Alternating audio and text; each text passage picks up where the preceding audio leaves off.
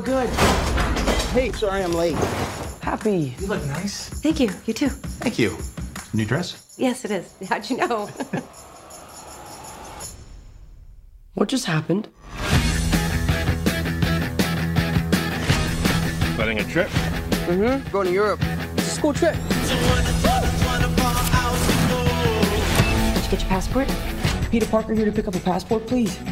Mini toothpaste? Pack your suit. I just want to go on my trip with my friends.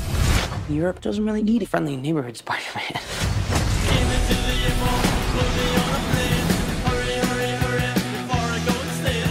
You look really pretty. Therefore, I have value.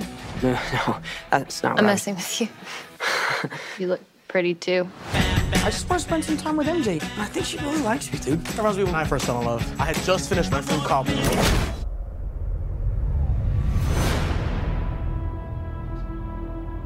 So nice to finally meet you, Spider Man. You're Nick Fury. Put some clothes on. Let's go for a ride. Is he gonna be okay like that? Might want to turn him over so he doesn't swallow his tongue. I think Nick Fury just hijacked our summer vacation. Awesome!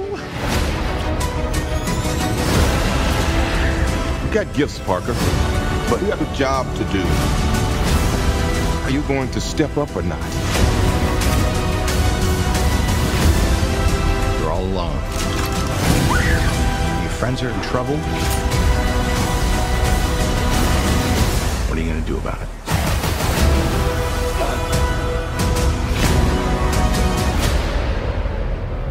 You don't want any part of this.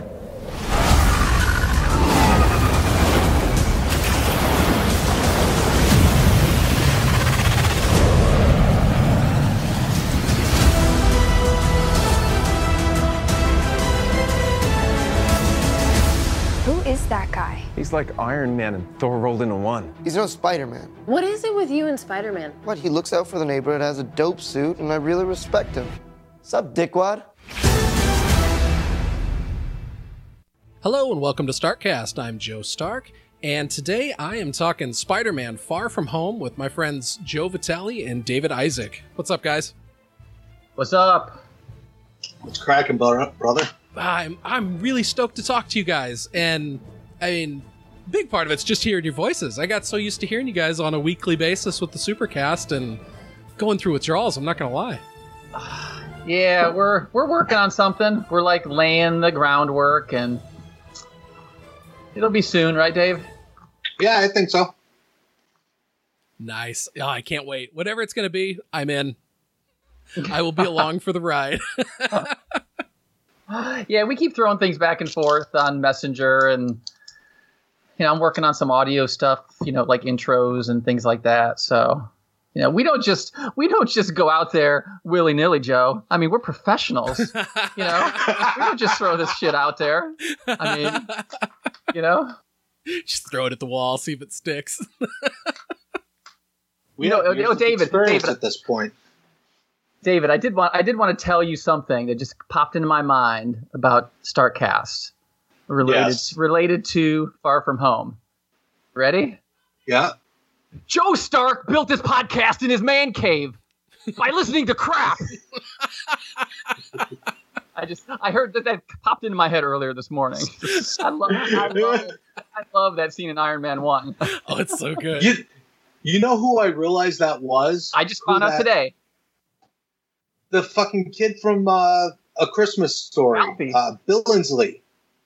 Oh shit, you're right. Yeah. I, I didn't even pick it up because him and Fab. yeah. I forgot about this because him and Favreau are like fucking super good friends. Um, and Favreau used to have this show called Dinner for Five or some shit like that. And uh, he would take friends and just fucking sit down and they'd eat dinner and fucking talk about shit. It's like kind of comedians in cars getting coffee before comedians in cars getting coffee. Um, and but Billingsley was on there uh, as one of the guests, and they were talking about the friendship that they have and how they've been friends for fucking ever. And I was like, really? That is amazing. And then I was watching something, they kept bringing up his name. as being that he's friends with with uh, Favreau and was in the first Iron Man. I'm like, holy shit, that was him. That was him. What the fuck? Because was I think it was Grace Randolph. I was watching her review of it, and she was like saying how that guy got thrown a bone and like, you know, must have felt good and stuff to get his little stardom. I'm like, that's the motherfucker from a Christmas story. You don't even know who that is. Yeah, people all over the nation are seeing that like 24 hours in a row on like TBS Yeah. or something, right? Yeah. On Christmas. Yep. Well, the other thing I didn't realize, so I, I rewatched Homecoming this morning, and uh, just w- going through the credits, the voice of his suit in that is Jennifer Connelly. Oh, I did know this. Yeah, I did. I Who's did not even married know to that. Paul Bettany. Yeah, yeah. Oh wow. So, yeah. I don't know if I knew that bit about Jennifer Connelly. I don't think I didn't know that. Wow. Yeah. And then and then she was in that first Hulk movie with Eric Bana. Yep. What you That's guys right. think She was in the it? first one. She was she the yeah she was in the Banner one right because who was it? Was it Yeah. Liv Tyler? Was uh She was Betty Edward in the- Norton. was. Yeah. The, Um, uh, I just it was okay. I know. Um, We got to look uh, at it Angle- at the time it was released. At the time it was released, it was cool. You go back and look at those scenes with Hulk in the desert with the tanks now, and it, it looks pretty cartoonish. Yeah, yeah, it, and uh, it, it was it was just a very weird story, and you know Nick Nolte, man. I mean, he's just just a, a super weird story. You had the the Hulk dogs in that, and you know Ang Lee tried to make it with the comic panel type stuff with different scenes, which was you know kind of. I mean, it's it's cool to try stuff like that, but uh, yeah, it just did. I like the I like the uh, I like the Incredible Hulk a ton. Uh, Yeah, I do A lot of people I don't like it. I really I think like that's it. it's. I think it's such an underrated movie. It it really is a good portrayal of Bruce, a good portrayal of the Hulk. It's a decent story. I mean, I I don't get why people are so like, oh, that sucks. I'm like, really watch that film. It's not bad. Yeah, Yeah. some of the CGI is outdated at this point, but really, it's a good incredible Hulk story. Like it, it feels like the '70s TV show. Yeah, It- you got- know. It's got a tie, and it's got you know tie-in with Abomination to you know the Super Soldier Serum with Captain America, Mhm. so which is kind of cool. Um, had an uh, uh, interesting Stan Lee cameo in that one. Remember he drank the Yeah, the, Yeah. the soda with the that was contaminated and all that. Had had Stark had Stark tech. Remember in that with, the, Yep. with like those sound things trying to get him. So yeah, it Oh, was yeah. it had Yeah, a lot of it, a lot of good stuff, man. I just rewatched that one right after Endgame. I started the MCU movies all over, and was was fairly chugging along until I hit um, Thor three's the next one. I or no no Thor: The Dark World is the next one I needed to watch, and I was like, mm, don't want to spend nineteen ninety nine on that right now, and so that derailed me. so if anybody has a Dark World code you want to throw my way, I'll give you I'll give you my movies anywhere login. I think I, I think I've got Dark World on there. I may have seen it. I don't even know if I've watched it since I've had on digital. That's it literally the only reason I want to watch is because I'm being a completionist in it, and it's like I want to continue watching these, but yeah, it's just but but do you did you ever think from the from the first Thor movie to to to where he's at now that that would have ever been his arc? no. What, what an incredible changeover! I mean, they did the right thing with with the tone that they set in Thor Ragnarok. Yeah, absolutely, absolutely. Because I think I've watched that one. I mean, shit. My my wife and kids both love that movie a lot too. So there's been been plenty of times where I get home from work and they're just all watching Thor Ragnarok. So yeah, and that's getting and that that's getting into yeah, and that's getting into the movies where you know obviously later in the MCU where they're really not solo movies anymore. yeah. You know, they've got they're teamed up and things like that, which which makes it more of an event. I mean, look at you know, Captain America's you know Civil War was basically you know Avengers, you know, two point five or whatever you want to call it.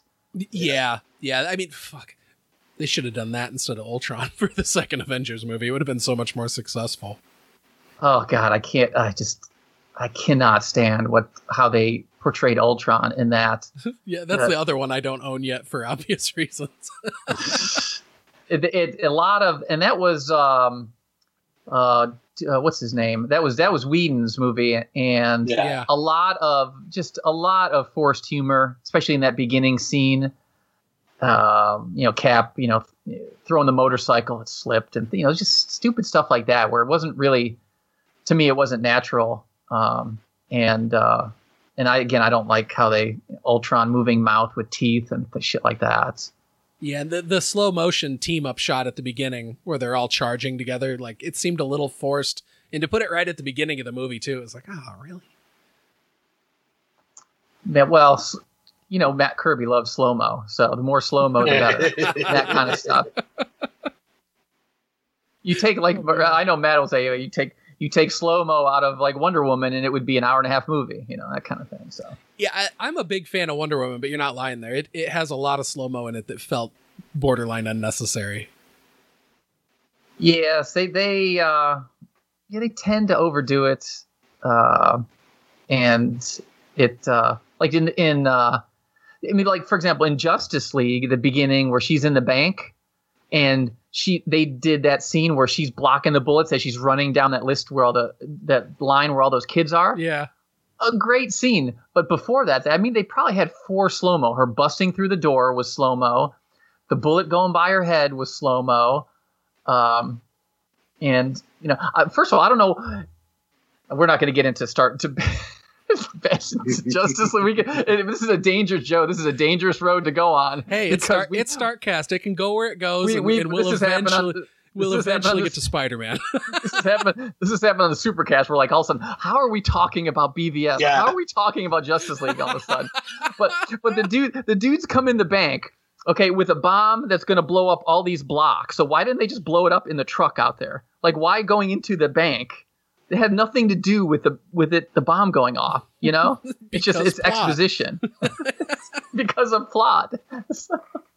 There's so many Uh, things in Justice League that is because that's how it, it was written. You know.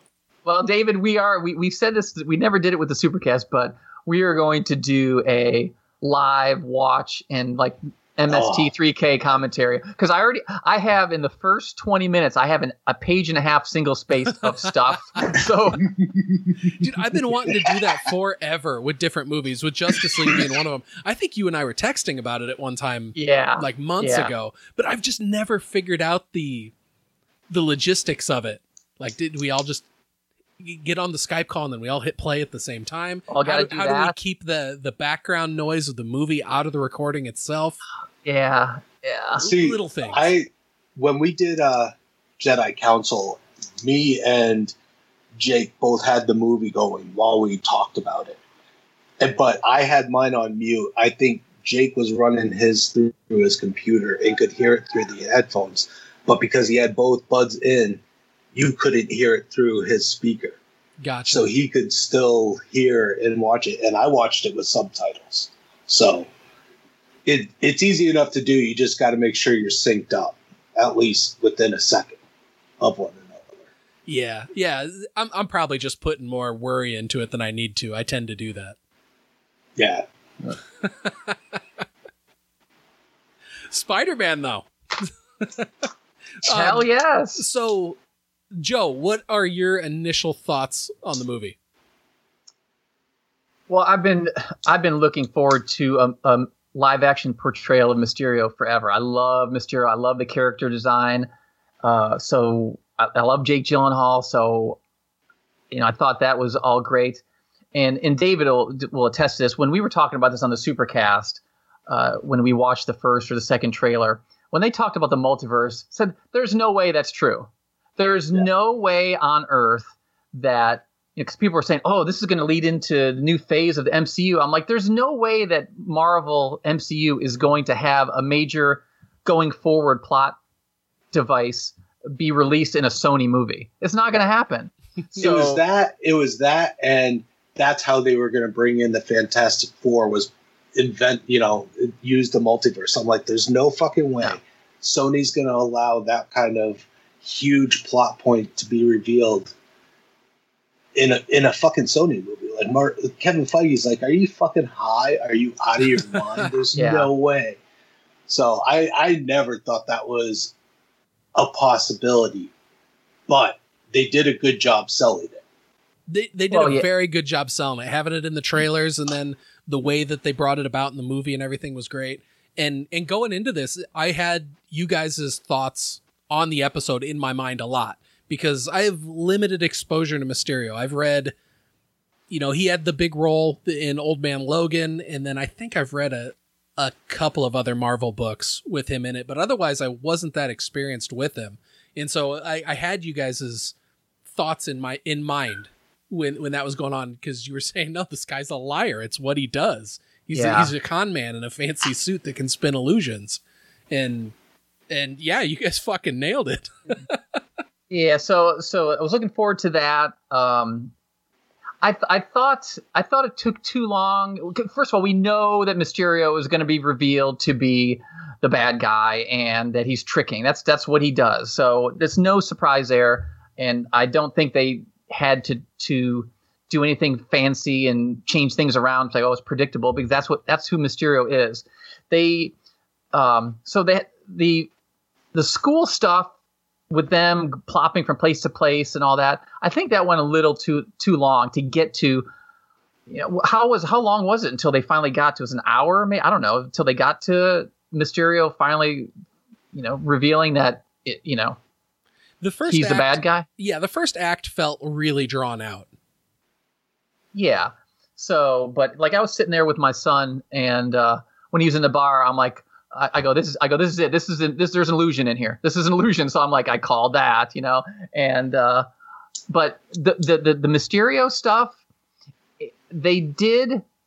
At first, when I saw it, I was thinking about the Iron Man three Mandarin Trevor twist kind of thing. yeah Uh, I, but I think they did. I think they did it a lot better in my in my mind with it, where it's, you know, they tied in, you know, that he was part of the BARF technology, or and then they brought in, you know, Ralphie from toy from uh, Christmas Story, you know, from from Iron Man one. So they're so they're bringing they're bringing in all these other elements that we've already seen, and to make it a uh, you know, an MCU change to a villain's origin. And again, from that point on, the Mysterio stuff was great. The the being trapped in the illusion stuff was, and we, I was talking to David about this because he saw it in 3D. I didn't, Oh. but I thought that was just was spectacular to watch. yeah Like- i- as far as spectacle i thought that that was some of the best in the movie Yeah. Uh, and uh, so and and in in go and watching the movie, I was like, that freaking um um, God, Fury. I'm like, Fury's weird in this movie, you know. and then we realize at the end what the what the whole deal is. So I, I again, usually my rating on a movie goes higher the second time I see it. Um, but I think I think Homecoming is is higher for me because I, I really liked um, the, the the story overall, even the non Spider Man stuff in there a lot more. This this movie, I love the Mysterio stuff a ton, and then it's the other stuff that that kind of got drawn out. But it's super enjoyable movie to to, to see. Yeah yeah D- david what did you think overall Yeah, I'm I'm with Joe. I really I enjoyed this flick. I do think the beginning was long. Um, I I think they played Mysterio smart, e- even though that they drew drew out the first half of that movie, and getting to the reveal that he's the big bad. I think it's a good way to set precedence for this character. Um, I because the fact that we know who he is, being comic fans, I like I read Spider Man growing up, so I am really well versed in Mysterio and the fact of you know it. He loves to trick people, but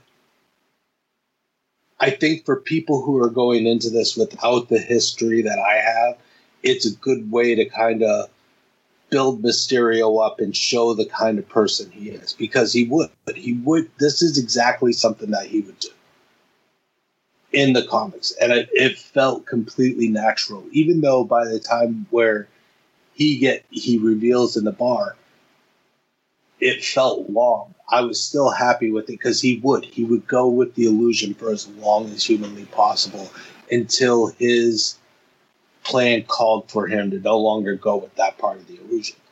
Um, it, He, it he, was he got cl- he got he got close to the twirling evil mustache in that bar. He at, did. at the end, very close. he really did. But that that's what I like. I think Gyllenhaal fucking did an outstanding job portraying this character. I, I it was it was smart. I think him and Tom Holland is by far as much as Robert Downey Jr. Yes. Jr. is Tony what I- Stark and Iron Man. Fucking Tom Holland is Peter Parker and Spider Man. There is not anyone better. You will never convince me that that uh, Tobey Maguire was a better Spider Man or a better Peter, and someone will never convince me that Andrew Garfield was a better Spider Man. Like David, that. I have I have that exact same thing. We are so we are so on the same wavelength. I, had that same thing. I'm like, as much as RDJ and Chris Evans is Captain America, th- Mm-hmm. th- he is so perfect as as Spider Man, as Peter Parker, as a you know portraying a kid, and and Yeah.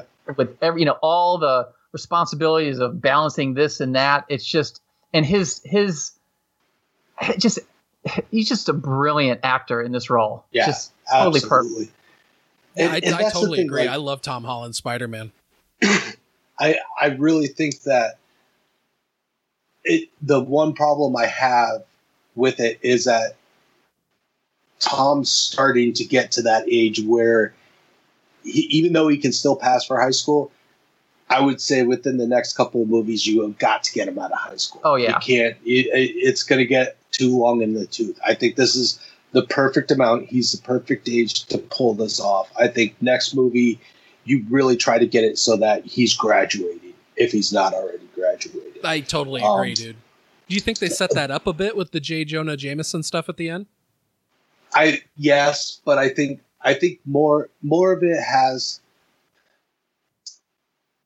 I I don't know that they set up him getting older because now that you set that up, you kind of you almost feel that there has to be a struggle, but you don't know how long it's going to be until we get the next Spider-Man movie. It's going to be at least two years, right?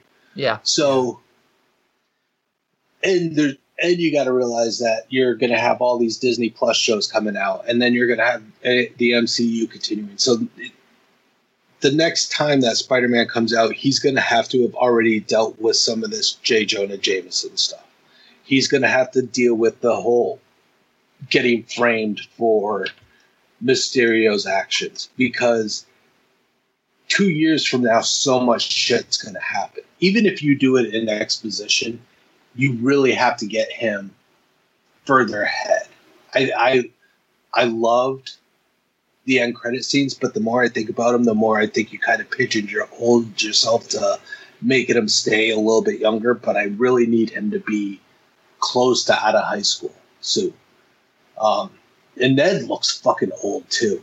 The Yeah. only ones who who don't really who can still kind of pull it off are Flash and Betty. Um, MJ's kind of almost getting to that point. She could probably do another another movie or two being in high school, but Tom Holland and Ned are fucking. You're not going to pull this off for much longer. So you got you got to fucking do something. Still, nothing will look like Tobey Maguire trying to be a high schooler. Well, yeah, Exactly. That's yeah. there is that. That's that's all Um, all of them. I mean, Joe Manganiello as as Flash. I mean, Oh, that was hilarious. thirty years old, man. I mean, six five and thirty years old. I mean, Jesus. So Uh, he was like the super duper but- senior.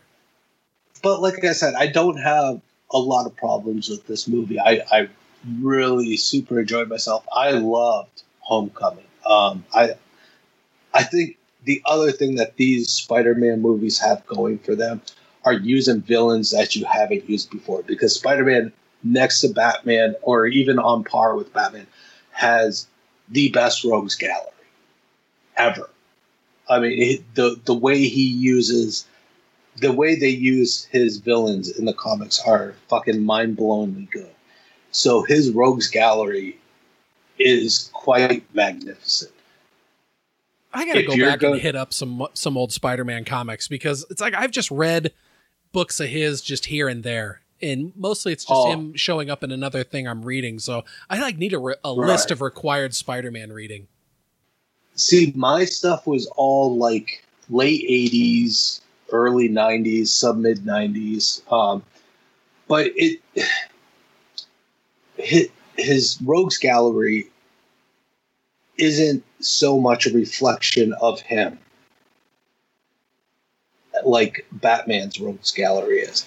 His rogues gallery really is just the most how can we fuck up Peter's life more than it already is constantly getting fucked up.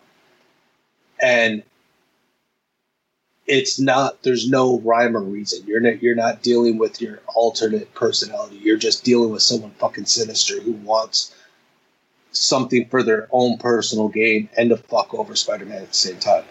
So Vulture was smart. Vul- You know, they they did Vulture good enough. They're, none of these are like real personal agendas on Spider-Man until you get into issues where they're like been captured by Spider-Man so many times that they now are like pissed at Spider-Man because of it. None of these really start out with a vengeance against Spider-Man, with the exception of Venom. Yeah, well, at the, yeah, and that's what yeah at the, at the end of end of Homecoming when the the scene where uh, you know uh, Gargan who is Scorpion ends up being Scorpion um, talking to you know Vulture is like hey you're in here because of him. I heard you know who his who his identity is you know that kind of thing. Yeah. so so there's you know because if you think about it we've had what we've had Shocker Vulture Mysterio. We really haven't I mean haven't seen Scorpion as a as a like a super a super villain.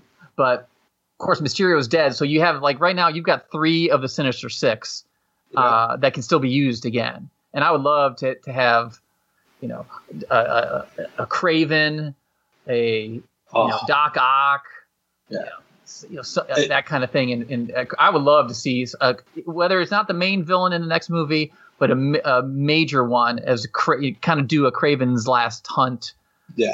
type of story. I know That'd you can't do it completely. That- that's one of those runs that I've read. Yeah. well, And yeah, and the the, the, ho- the actually in the Easter egg, the the hotel off the canal when they first got there was the Hotel de Matteis, uh, de, uh, yeah, Hotel de Matteis, and he was uh, one of the Spider-Man writers. He wrote Kraven's Last Hunt. Oh, nice. Yeah, Yeah, there's I a ton of at all. author. There's a ton of uh, uh, Dave Michelinie, who's a co-creator of Venom. There was a there was his name on something. There's a ton of comic book numbers and references Yeah. to the Elementals and Hydro Man and all over this movie. That's really cool. And- I love it when they throw that stuff in. You know, saying that, I actually think that they set up Kraven's Last Stand in this the end credits of this movie with the J. Jonah Jameson stuff and revealing Peter's identity. I think that could lead into Kraven going after Peter to exterminate because of what he brought on to London. That's actually not a fucking bad idea. How to introduce Kraven? Then you're not you're not you still have Green Goblin you could pull into. You could actually pull in Harry Osborn into this at like him hiring Kraven to get rid of Peter. Yeah, those are all cool ideas. I, I'd love to see them do that on the big screen. Fuck. Yep. God damn it. Yeah. the, the more I think about this movie, the more I like it. But I really loved Homecoming. Like I, I think Homecoming was it, it was a great initial movie. The fact that they didn't have to rely on an origin story, that you already knew who this kid was, but yet you're still introducing these characters, so it is kind of almost an origin story. Um, The, the only thing, the only, the, the only thing that when you say that, like I'm th- when I was again watching Homecoming this morning, uh, was, uh, you know, of course we didn't, we don't have the origin, we've never seen it, but don't you have a hard time thinking that this version of Peter Parker was so selfish and money hungry and egocentric that he allowed a burglar to run by him and, and who ends up killing Uncle Ben? I mean, he's he's Right. such a nice kid. I mean, he's not, you know, it's it's crazy. But I think I think they could actually do it a different way, and, and the fact that they didn't have to do Ben's origin and show him and show how Ben died, it, you could totally not use that whole wrestling bit to to make his origin story, which I think is I, again fucking. I think Homecoming was super smart. Bonesaw is ready. yeah, I'm so But- glad they didn't do the origins shit again. I think picking up and expanding more on his beginning days where he's super still unsure of himself and still You're learning right. how to be Spider-Man is a much more compelling story than showing, you know, Uncle Ben die for the fucking Yeah. third reboot in a row basically. Yeah, exactly. So I I think in the end I really fucking loved Far From Home. I I don't think it's quite up there with Homecoming, but I think it's close. I think if you tighten that movie up a little bit, cut out 10 15 minutes, I think that's a much tighter movie and on par with Homecoming. Um I didn't have a problem with any of the acting. I, th- I again, the fact that Nick Fury or Samuel L. Jackson was playing it kind of off with the reveal at the end makes fucking perfect sense. Like you're just like, oh shit, that's actually kind of smart. Um, you mean Alex Jones, uh, J. Jonah Jameson with DailyBugle.net? yeah, yeah, which I, I thought was a hell of a nod to the Spider-Man game, which I would because that's that's all you get in the Spider-Man game is you get like podcasts of the Daily Bugle. Um, of course, right? And, and they also, David, they also did a direct to the game too. When he was swinging, uh, doing a selfie of himself Yes! with the peace, peace sign Yes! is directly out of the game. Yep, Directly what you that's can what you can take pictures of during the game, selfie wise. Yep. But yeah, I really I I did love this movie. Um I again I think the first half is good. I think the second half is fucking as solid of a movie as you're ever gonna get with Spider Man. Um Yeah, I totally agree with that assessment there. That that the first half was good and the second half was I mean pretty fucking epic. yeah. So again, love that movie. I, I could talk about this and, and we will talk about this all fucking day. I'm so stoked, stoked to talk about it. Yeah, I, I loved this movie. I, I was smiling ear from ear from beginning to end, and I, absolutely the first part of it was slow, but but I felt like it had just enough, you know, like plot building points and and humor and stuff in it that that it, it did a fairly good job of keeping my interest up the whole time. Uh, but man, once it once it ramped up and really kicked into the that next gear, and it, it feels like that really happens after uh, the the Mysterio reveal. That Mhm. you know, even me being like you know a casual Spider-Man fan, I knew enough of the comics to know that okay, this isn't going to be a good guy. There is going to be a turn here, and and seeing how it hinged on you know he just he was just doing that because he needed to get those Edith glasses, and then seeing how that worked into his plan. Um, I I I, I think that this was a really smart written movie. I I on the one hand, it's nice to, to to think that maybe it'd be better if it would have had a little bit of a faster beginning, but but I don't know. I'm I'm really happy with the way it played out. I've I've only seen it the one time. At this point, it was like 24 hours ago exactly that I would have been 52 minutes into the movie. So how, how did he know? How did uh, Mysterio know about the Edith glasses? Because one of someone had helped Tony, one of the people that One was of the on other his ones. team. Okay. Yeah. Um, but I, I I agree. I really think Jake Gyllenhaal sold that performance because even though we know, me and Joe, we're like we're so on board knowing that you know he's going to turn. I think he did a good job playing the good Mysterio, the good Absolutely. guy's Peter. You know, I I think it was played really smart. You know, he really sold the performance. It didn't feel like he was overacting the performance. He was doing everything that you would do to kind of gain someone's trust in that situation, being the you know the actor that he is. You know, he he made it. He didn't foreshadow it if you didn't know. I think if you go into this having no idea who the fuck Mysterio is, I think that villain turn is going to surprise you because of how well Jake Gyllenhaal pulled off that character.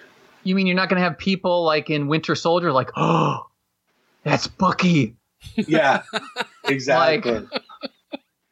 I remember before it came out, people when uh, on comments, people were like, "Well, spoilers, like spoilers. It's been in the storyline forever." Yeah. So just because you're not, just because you're not a hardcore fan, and like, you know, or you apparently don't know how the internet works.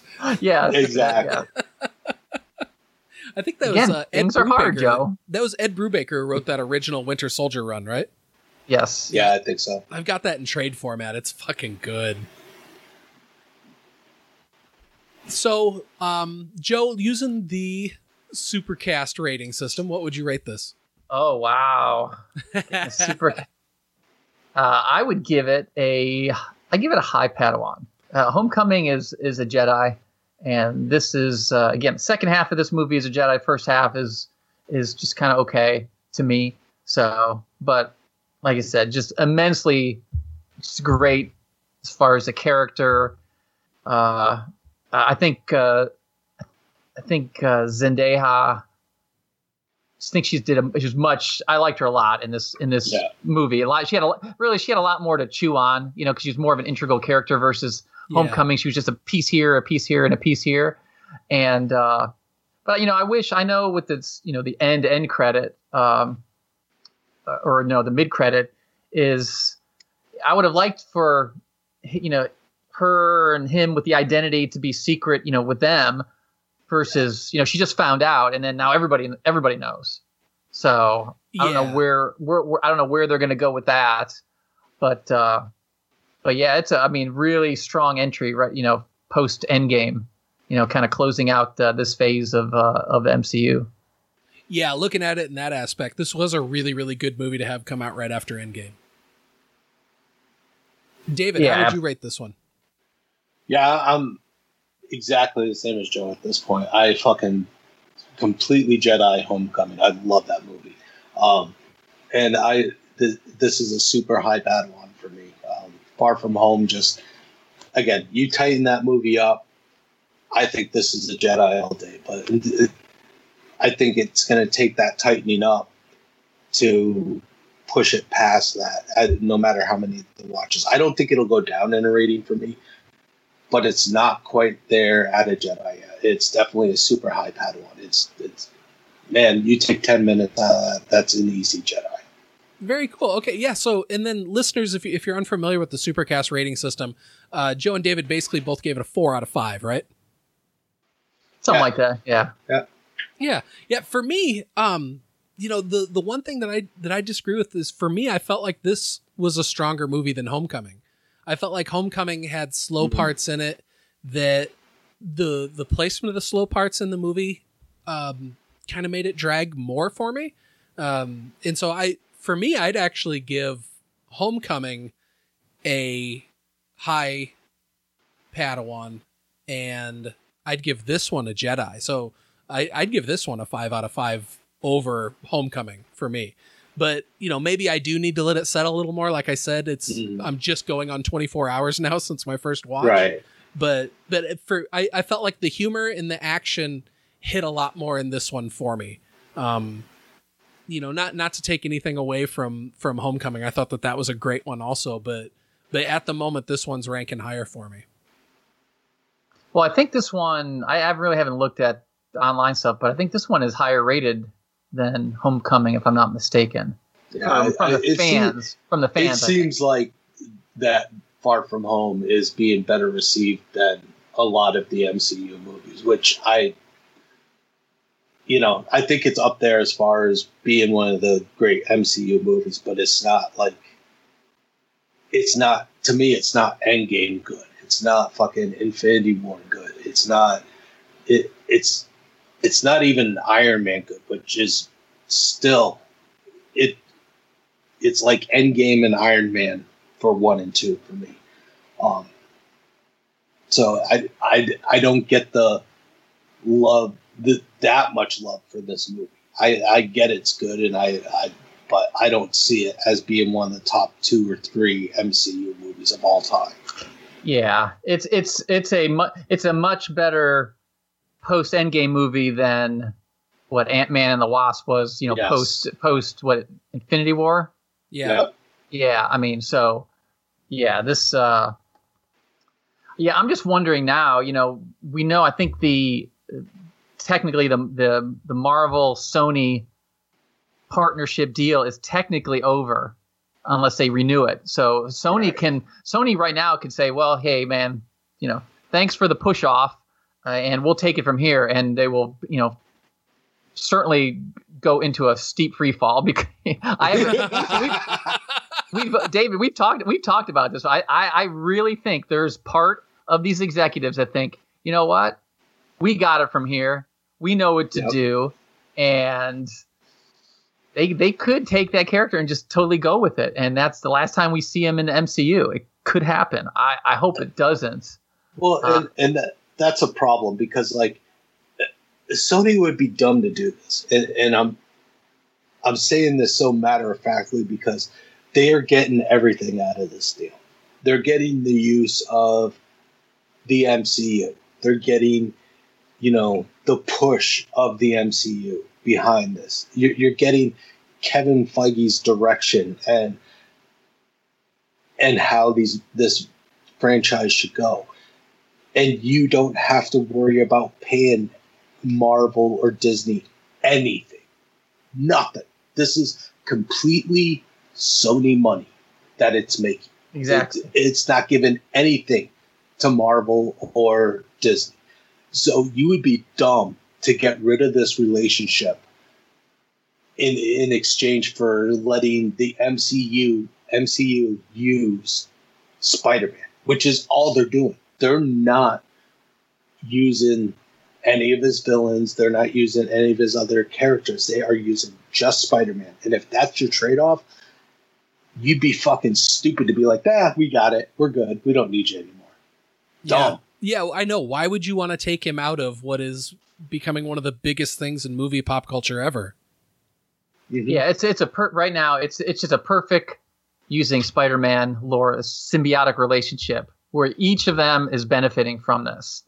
You I know, see what you did there. Uh, You Joe. saw, you saw it, David. I was trying to clever be, motherfucker. I'm trying to be tricky. I'm doing finger guns right now. Boom, boom, boom. Uh, so, but, but yeah, but again, the only thing that I wish that they they would do, which they're not going to do, because Venom shockingly made like almost 900 million dollars, is, is is to really do a Venom Spider-Man story uh, uh, and do it justice on the screen. You know, so I don't know. That's that's wishful thinking on my part. Yeah. I mean, I think at this point, with the way the direction they actually went with Venom, which was now he's more of an anti-hero than he is, you know, anything else. Like he, he, he have still that him as Spider-Man boss, and Spider-Man still tries to take it. There's there's not so much conflict as it is Spider-Man trying to getting get Venom to stop killing people, as you know, as opposed to the or killing bad guys, not just random people, because you know Venom's at this point only killing villains. Yeah. So if you try to if you bring Spider-Man over or Venom over, it, it could be that whole Spider-Man and Venom clashing because of different ideologies on the on their bad guys. But it would also give if you turn Venom into this, okay, I'm not I'll maim a bad guy, but I won't kill him. And he ends up respecting Spider-Man. That's how you get the spider across his chest. And you turn Venom into Venom instead of the white veiny shit that they have on them. That's a really thi- great I think- idea. I, know- I, you know, there's, there's, I have moments, and it usually happens when I'm super high, and I just happen to be super high right now. Um, Use your magical getting high powers. exactly. I, I could fucking, I could put together a fucking movie franchise in my own head. But um, no, I, th- I think you can fucking, you could totally do that now and make Venom more Venom, and, and feel more like Venom, and not so disconnected. You could start bringing that over to Spider-Man, and and uh, I just, you know, I worry that they're just gonna, Sony's gonna just fuck it up and and do whatever the fuck they want and not have any idea how to control this universe. Can you be- can you believe? I can't remember what the amount was that they bought Spider-Man and all these villains. It was like for it's like ten million dollars or some Yeah. stupid stupid low amount of money because Marvel was was going bankrupt and needed any kind of cash. And they had the opportunity to buy, you know, the the Iron Mans and all. They're like, we don't want that shit. We want, you know, Spider Man. because I mean, you think about it. I mean, Spider Man is like even um, you know, old uh, somebody posted on the army page like old Underoos commercial, I think. Mhm. And what's on there? Batman, Superman, Wonder Woman, Shazam, Spider Man. So it's Yep. Spider Man is the is the draw. Like, yeah, we don't want that Iron Man. Who gives a shit about Iron Man and all those other ones. So yeah. It makes me think of those uh the Chinese knockoffs. Have you ever Oh, seen yeah. pictures of those toys where it's like, like Friends with Sense of Honor League or something like No, that? it was it's the sense of right alliance. It, was go. Shrek. It was Shrek, Superman. It was uh, the, the the car from Cars. It was Batman. Spider Man. Lightning McQueen was in there. yeah, I mean, it's the ultimate crossover. You picture Lightning McQueen panting after the Batmobile. That'd be a better story than Cars 2. Oh my gosh. So I'm just Might be a better I'm story than Cars One. I wonder. I wonder what they're gonna do. Wonder what. Uh, wonder what Venom two. Like, what's the villain gonna be in Venom two? To be the draw. I think you're you got to pull in Carnage at that point. Yeah, because didn't they set that up in that one with a post Yeah. Scene? Yeah. Well, oh, you mean you mean you mean at the end when Woody Har- Woody Harrelson said there's going to be carnage, like so on the nose, like come on, really? Oh yeah, oh yeah. Sony can totally do this without the MCU. oh God, that's fucking laughable. I I can't stand when they have that like, hey audience, we're telling you this guy is Cletus Kasady who becomes Carnage, but we will say the word so you know what we're talking about. Which, if you have to be told, you have no idea, anyways. Exactly. Exactly. That's a very good point. Gosh, dude, I've a coworker a long time ago gave me the the digital code for Venom, and so I've had it in my movies anywhere for a long time. I still haven't watched it. It's honestly, I like Venom. It's not horrible. It, it's worth watching because Tom Hardy and the symbiote are fucking brilliant together. Tom Hardy really like puts on a masterclass. Oh, absolutely, absolutely. It doesn't work with if Tom. You- if you know, somebody like, else, it- it does not work. I like Tom No, Hardy, so I should check it out.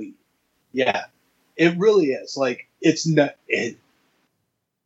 It has serious issues. It has some fucking stupid, lazy writing, but the idea is there. You you can you can see the potential in there, and again, fucking Tom Hardy so pulls it off. I really do want to see him and Tom Holland act across from one another. I think I think it would be fucking brilliant.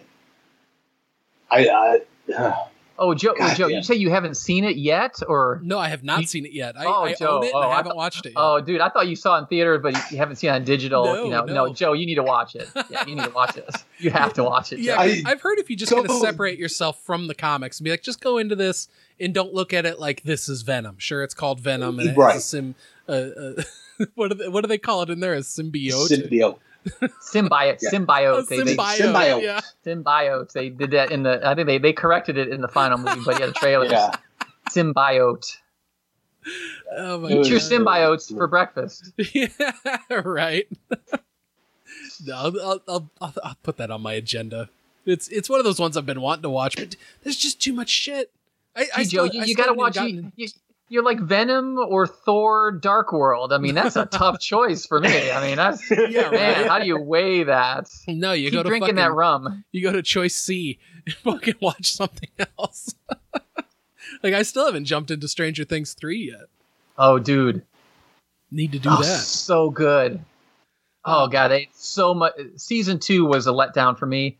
This is right up there with season one. Man, this it was so good. Oh, that's good to hear. Yeah, they. Ugh, gosh. Yeah, I I, bl- I listened that yesterday all day. I couldn't. I mean, every they they they left things on cliffhangers. There was oh great, great gore and body horror stuff and characters. I mean, it was yeah. This was superb. That's awesome.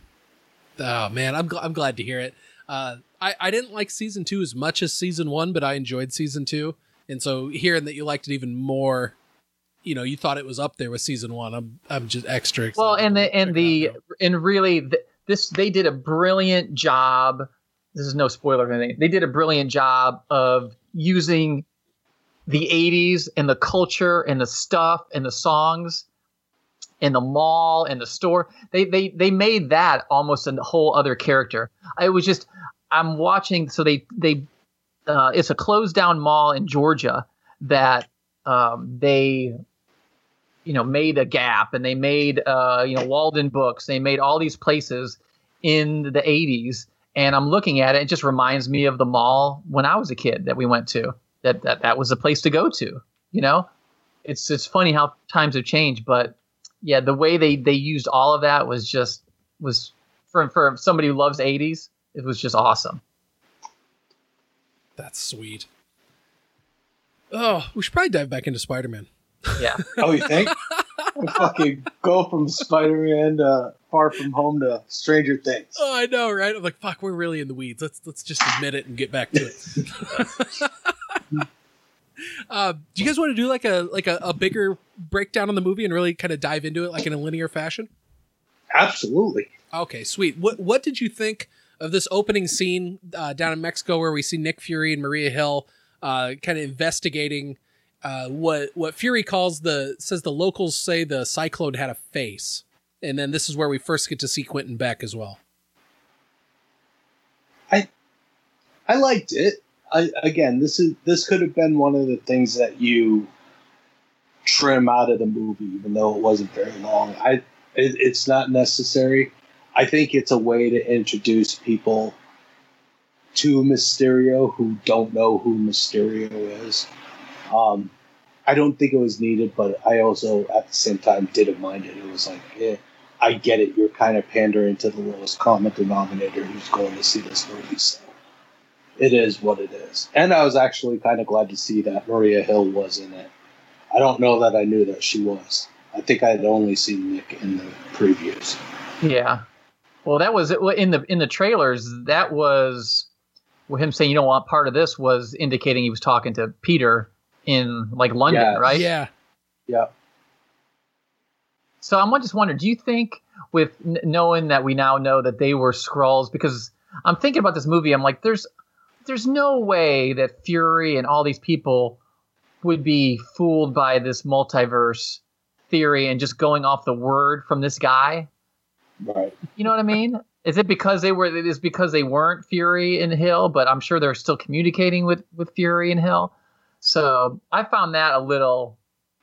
Come on, I mean, as as detailed and thorough as as those characters are, this dude just shows up and you're like, oh yeah, I'm from I'm just I'm from another another universe.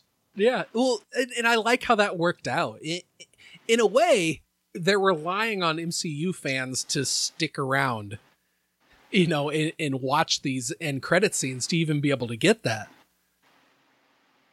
Yeah. Mm-hmm. But I, I felt like it was a linchpin for the plot because otherwise you would seriously be saying, "What the fuck?" You know, Fury's not the kind of guy who falls for this stuff.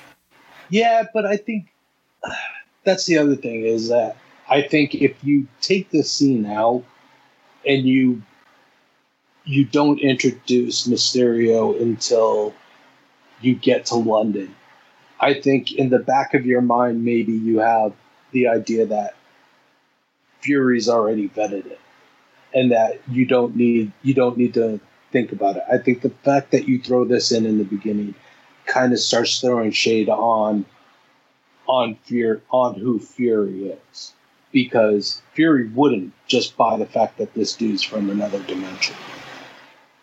He would he would investigate it. If you take this scene out and you put you know the first time you see Mysterio and Fury explaining everything, you've thought you've at least thought that Fury has investigated investigating all this and made sure that his his claim is legit. Okay, sure. So, so you're saying that you think the movie could have done without this scene whatsoever, and you'd have been fine just meeting Mysterio in that basement in Venice for the first time, and then just being like, "Oh, okay, yeah." If he's working Yeah, with Fury, Fury's already checked him out. Right, because honestly, if if this first scene is the scene where you're kind of like it starts throwing shade on as to who Fury is because you would never Fury would never just buy the word of some dude who's like I'm from a different dimension. He would do everything he could to find out who the fuck this guy was and everything else. You know, that's a really good point, but but that that stuff could be explained by the fact that that Quentin Beck had a whole team of super smart people working with him.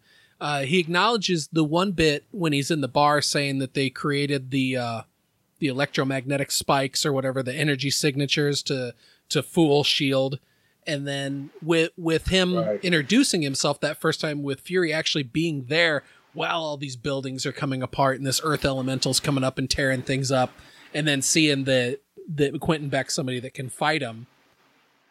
And on top of everything, it's not, you know, it's Talos being fooled. So, so in the end, it all makes sense to to me anyway. Joe, what Yeah. did you think of that?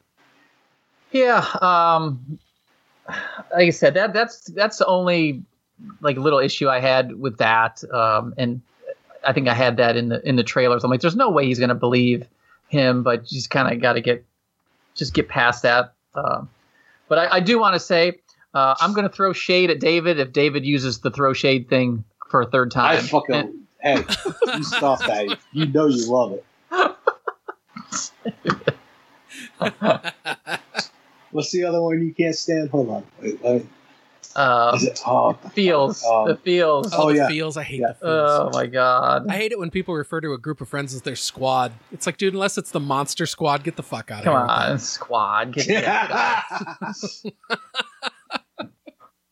I think I've seen episodes in Justice League Unlimited though where Batman was throwing shade. Literally. Batman can do whatever the hell he wants, Joe. That's right. Thought I was going to be able to use my crickets drop there, but no, you're too quick on your feet, Vitaly.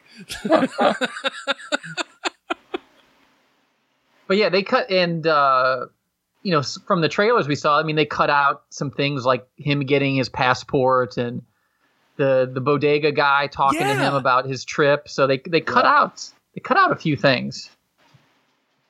I went through and watched the trailer again this morning and and caught all that. And I was like, wait, but he wasn't in there. And um, I guess it makes sense though. In, in looking at you know the trickery stuff that that Marvel does with trailers, I'm I'm not surprised. Yeah, I think that's just a matter of that kind of stuff of just trying to cut it out so it's not a two hour and forty some minute movie. Yeah, it Uh, not like because- they, they did anything shocking with. Well, they had that whole the the one I think tra- what trailer two. Remember where he catches those crooks and he starts throwing shade at the cops. That's right. Yeah. See, fucking you, it works, doesn't it, man? so that that whole scene, you know, like I'm doing your job for you. That kind of so they they got rid of that too. So interesting. Hmm. Uh, what did you see when, or what did you think in that next scene where we get the the school?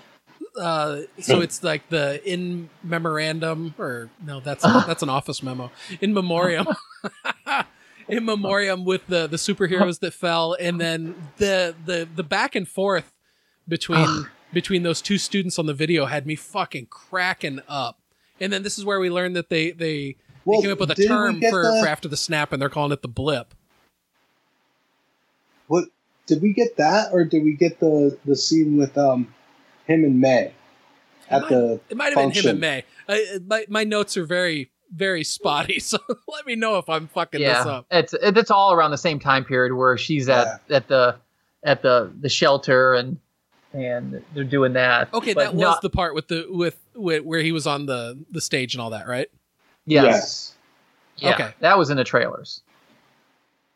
Yeah, and then Happy Hogan comes in and starts flirting with May, and fucking it, that was the little trickery where like they cut out the May walking off and Peter looking at Happy like, "What was that?" Where Yeah. you kind of the the trailer made you think that both him and May were there when he was saying that.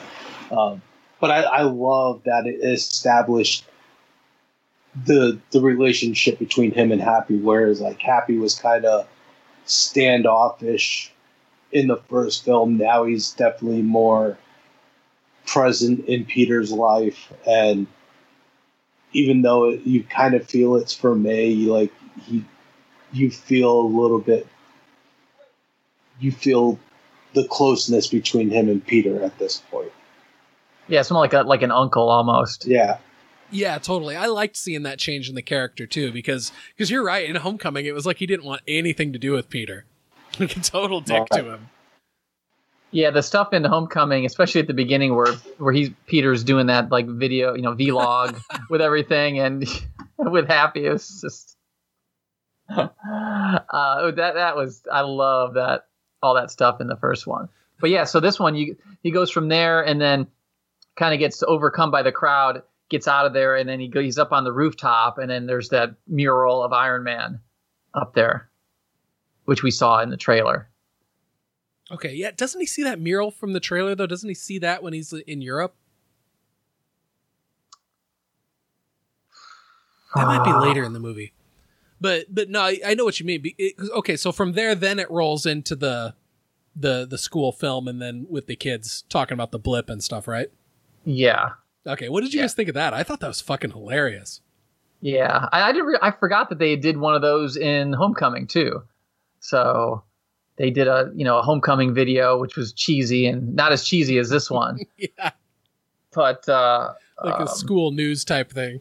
Yeah. So now the other thing, again, I must have missed this. I know they talked about it, but the dude who was five years older, who was still in their class, why was he still in their class?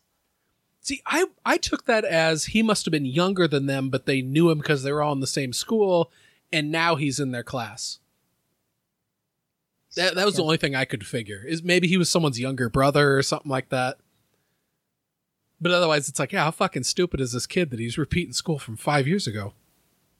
But they were talking about yeah, they, about. they do say they make a comment about how someone's brother was, you know, five years ago is now part of our class, and it's Brad, basically, who's in their class now. So it, it he is just basically a sibling of one of the other kids who is not in their class any longer. but why? Why would he be five years older than them in the same class? I'm no, just, he maybe, wasn't. He was five years younger when they blipped, and now he's five. You know, now that the five years has passed, he's now in their class. Yeah, so they remember their memories of him is of a kid that was five years younger than that, and now he's like their Yes. same age, and he's like, he got muscles and shit like okay, that. So all like, right, what 'cause- the all right, fuck? so, all right, so, all right. To me, he looked much older than that. That's that. Maybe that was my thing. I thought he was.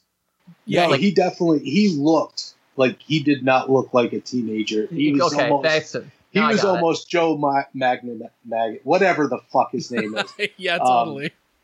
uh, in in the first Spider-Man. So yeah, Don't you go? Don't throw shade at Joe Manganiello. I will. Dude's fucking married to a gorgeous chick, built like a fucking brick shit house. Who's he, who's he married? Fuck he's him. married. He's married to Sofia Vergara, isn't it? Oh my gosh. Yeah, somebody when somebody posted something about oh Joe, he must be pissed that he's that he's uh, not going to be in the future DC movies. I'm like, dude, he goes he goes home to her. I mean, give me a break. I mean, he wins. Exactly. He wins every day. He's yeah. married to her, and he plays D and D on the regular. Okay, he's winning. Yeah. he is he is he is one life. There is no fucking no one else who has won life better than that dude right now. well, I think it would be more impressive if you tell me she he got her playing D and D too. And Yeah, it's like, all right, exactly. this guy needs to write a book, and everyone needs to follow his steps.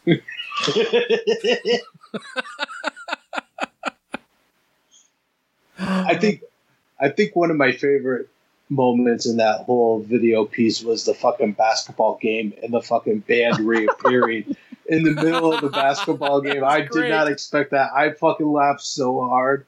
I thought that was one of the funniest sight gags in the whole movie where I was just like, oh shit, that's funny. D- does that mean that if you were in an airplane, like like a transatlantic flight, and you it would you blip back? Did you just appear fucking thirty thousand feet over the Atlantic Ocean? You mean you, Oh. you, yeah? You appear like like in the cartoons, you know, where the plane goes real Yeah. fast and you're like hovering in the air and then you fall five seconds later. Yeah, hopefully Tony thought around all those angles. Don't think about that, Joe. Come on. well, I would like to think about it, and I'd like to think that Tony did think around those angles because he was Yes. a genius, right? And he Yeah. probably thought that the marching band appearing in the middle of the court was pretty fucking funny. And he was right. Oh man, so they're getting a two week summer field trip because basically they said the school year started over with the blip, right? Yeah. Yeah. And so they, they get a two week summer break, and they it's the whole premise of this film why they're going to Europe. And what Joe, what did you think of? Do you think it was selfish that that um that Peter's wanting to have this summer break without any hero stuff? I mean, in my mind, I feel like he did enough. Right? I mean, he was dead Oh, for a while. yeah. He came back. He fought in the fucking giant battle at Endgame. I mean, at the end of the day, he's still a fucking high schooler, and he he should have some time to himself to be a kid. That's that's that's a whole that's whole, one of the whole core of the character is is being is trying to you know balance that you know dual identity type thing and uh yeah i mean just let's go to let's you know let's go overseas i love it where she's like you know uh, where he's you know going to pack this you know she wants him to pack the suit and she throw the banana at him and then talks about the the, Pe- the peter tingle thing it was freaking Oh my was god, the genius Peter Tingle. was Even though I saw that in that teaser trailer, I, I still laughed, and I still think Oh, it's see, fucking hilarious. Uh, Dave, uh, David and I probably we we only watched the first two trailers. I didn't watch anything. I didn't watch TV spots. I didn't watch anything because I had, as we talked about Endgame, I had a much. I mean, Oh. I don't know how much better of a time I could have had, but I barely watched anything Endgame related because I wanted to see it firsthand in the movie, and that makes it so much better because I didn't see anything, like any of those uh, little, you know, comedic scenes that they they throw in there. yeah, it was an auto played ad on Facebook, so I was just scrolling and I had no choice because the ad starts off of boom with with her saying "Think fast" and throwing the banana, or asking Damn "Are you, you Mark hungry?" and then throwing it. Zuckerberg. Yeah, I know. And so it's like, all right, Yeah. well, fuck, that was hilarious. Watch it five more times. but you know, I totally expected it then in the movie. Still I, funny. to I actually, I I expected them to come out with Spider Sense at some point in this movie. The fact that they didn't, I applaud them because I think it would have been real easy to fucking say, okay, we gotta stop calling it the Peter Tingle. To run with that joke through the whole fucking movie and not call it what it actually is, fucking so smart. I was like, I kept going. Someone's gonna call it the Spider Sense. Someone's gonna call it the Spider Sense. Nope. To the very end of that movie, Peter Tingle. Oh God, damn, that cracked me up. what did you think of the the whole uh, seat switching sequence in the airplane and how that all panned out?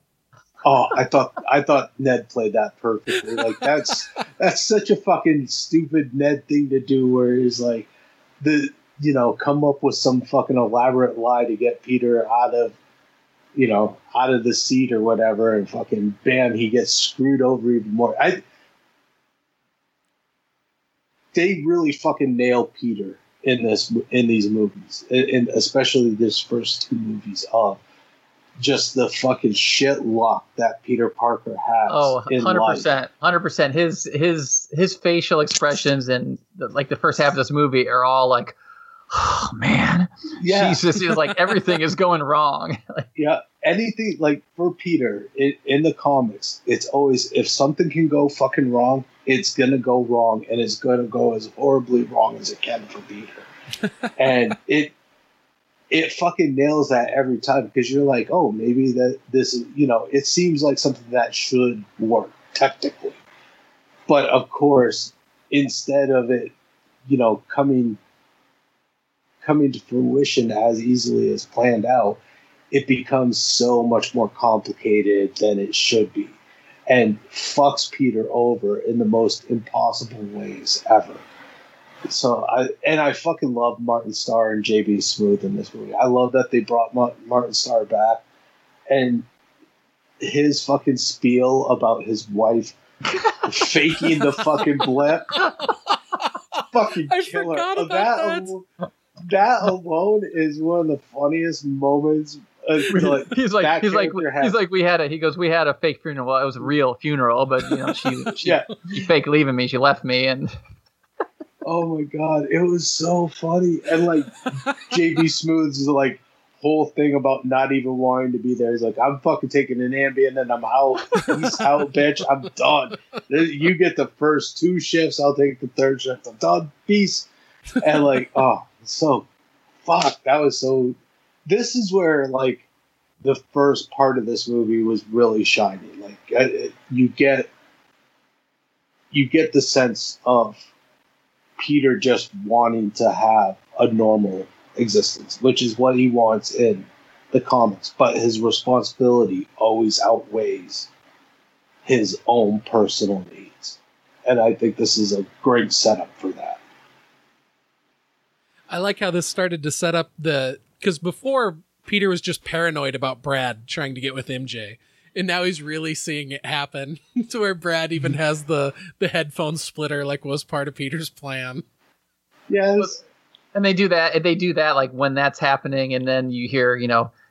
You know, sit back and relax for a 13-hour flight. you know, and he's he's next to the he's next to the teacher. What did did the teacher uh did the teacher offer him something? Oh no, uh-huh. no. So JB Smoove is passed out on his right, on his right, and Martin Starr looks over and goes, "Oh, you have a dongle. Let's watch a movie." And like, like Peter's like, "Oh, wow. Like I don't want to want to watch a movie with you of all people. Like this is bullshit." the teacher's like, "I'm going to take the aisle seat because I have a small bladder." like, oh Jesus, how can this get any worse? Thirteen hour flight smash between Oh. two people you don't want to be sitting next to. Uh, oh god, I hate airplane. I hate freaking airplane people. So Oh right, oh, it's the worst. Yeah, and I've done that transatlantic flight, fucking both directions with a middle seat. It is not fun. Ooh, Oh no, fuck no, that. no. Granted, I had No, my no. wife next to me, so I mean that that was cool. But yeah, Did you did you claim did you claim the, the whoever the person was it just two of you? No, it was you said middle, but the person on the other side of you, did you claim that armrest at Oh, the I- beginning? I you claimed stake the your claim? armrest. Good. All right. Good. it was a it was like a kind of a long distance coworker. Like we worked for the same company, but we'd never met before. But he, he ended up being a pretty cool guy. But but yeah, he got the aisle seat, and, and Lindsay got the aisle seat on the other side of me. So it's like, oh fuck, middle, very middle of the fucking plane. So yeah, I felt for Peter, and and he he was able to get out of that seat to go to the bathroom a fuck a load easier than I was able to. Oh yeah, He just I, reached I up and like grabbed that, luggage rack and popped over him. That was cool. I thought that was smart. I'm like, yeah, that would kind of suck, but then again, you are Spider Man, and the fact that he does it in the middle of the night where no one can really see him pull that kind of shit off, that was smart. That was really good. And then man, when they get to their hotel, what a shithole. Oh my god. Like That it's was like uh, National Lampoon's Vacation. yeah, Yeah, like European Vacation when they get to it, get to shithole. it was a really quick scene, but I swear the guy that was the receptionist at that hotel looked vaguely like Bill Murray. I don't know if Hmm. it was actually him and he just had a weird short little cameo or if I was just fucking seeing things, but I haven't bothered to look it up. I don't think so, but maybe. I, I, I don't remember. It. It's been a few days since It's probably me seeing things. Probably. Uh, I, I liked how the stuff in Venice worked out though, and, and we knew that the, the shit was going down. Oh, okay. Hold on. Before we get that far, we got to talk about what happened with Ned on the plane because he gets paired up with. well, I actually I think that's a hell of a nod to the comics because that is that is the Hobgoblin's life is he falls in love with Betty Brant and they get married, and then Ned eventually turns into the Hobgoblin, and Betty's the one who turns him in to cops and. She actually gets into a relationship with Peter for a little while too. really? Yeah, So, I didn't know. yeah. any of Yeah. Yep. Yeah. So I actually I love the fact that they kind of put Ned and Betty together because obviously you're not going to get Ned it, into being the Hobgoblin, if, maybe ever, but it's going to be quite a few pitches down the road because he's definitely older when he gets to that point. Um, and I think you kind of have to introduce the Green Goblin before you introduce the Hobgoblin, but I uh, I I think that was like definitely one of those nods of yeah we know what we're doing we're putting Ned and Betty together. And I love by the end of the flight, their boyfriend girlfriend. Yeah, And when that happened too, I said to myself, I was like, okay, now when they're on the return trip home, they have to get broken up by the time they get back. 'cause this is only going to be a two week long relationship, and, and I was pretty happy Yeah. that that's how that worked out. It was funny. They grew apart. they grew apart in two weeks. Well, that's a, that's a lot of the shelf life of high school relationships sometimes. well, when so so the one part that we saw in the trailer where where Peter and Ned are walking into the room and then Ned gets darted and and Fury's sitting there. I loved that whole scene and I did not imagine it was going to be as funny as it ended up being with all the different people showing up at the door. what Oh, did you think of that, Joe? oh well, and what's funny was they did it every time, and and then he would move the the dart gun, and then the music, well, you know, and it would be silent, and then when they would talk about the plot, then the music would be there, and then it would go away.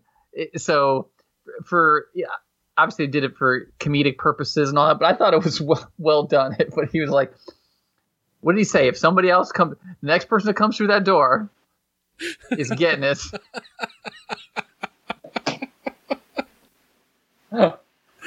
Man, the humor in this movie was just so on point for me.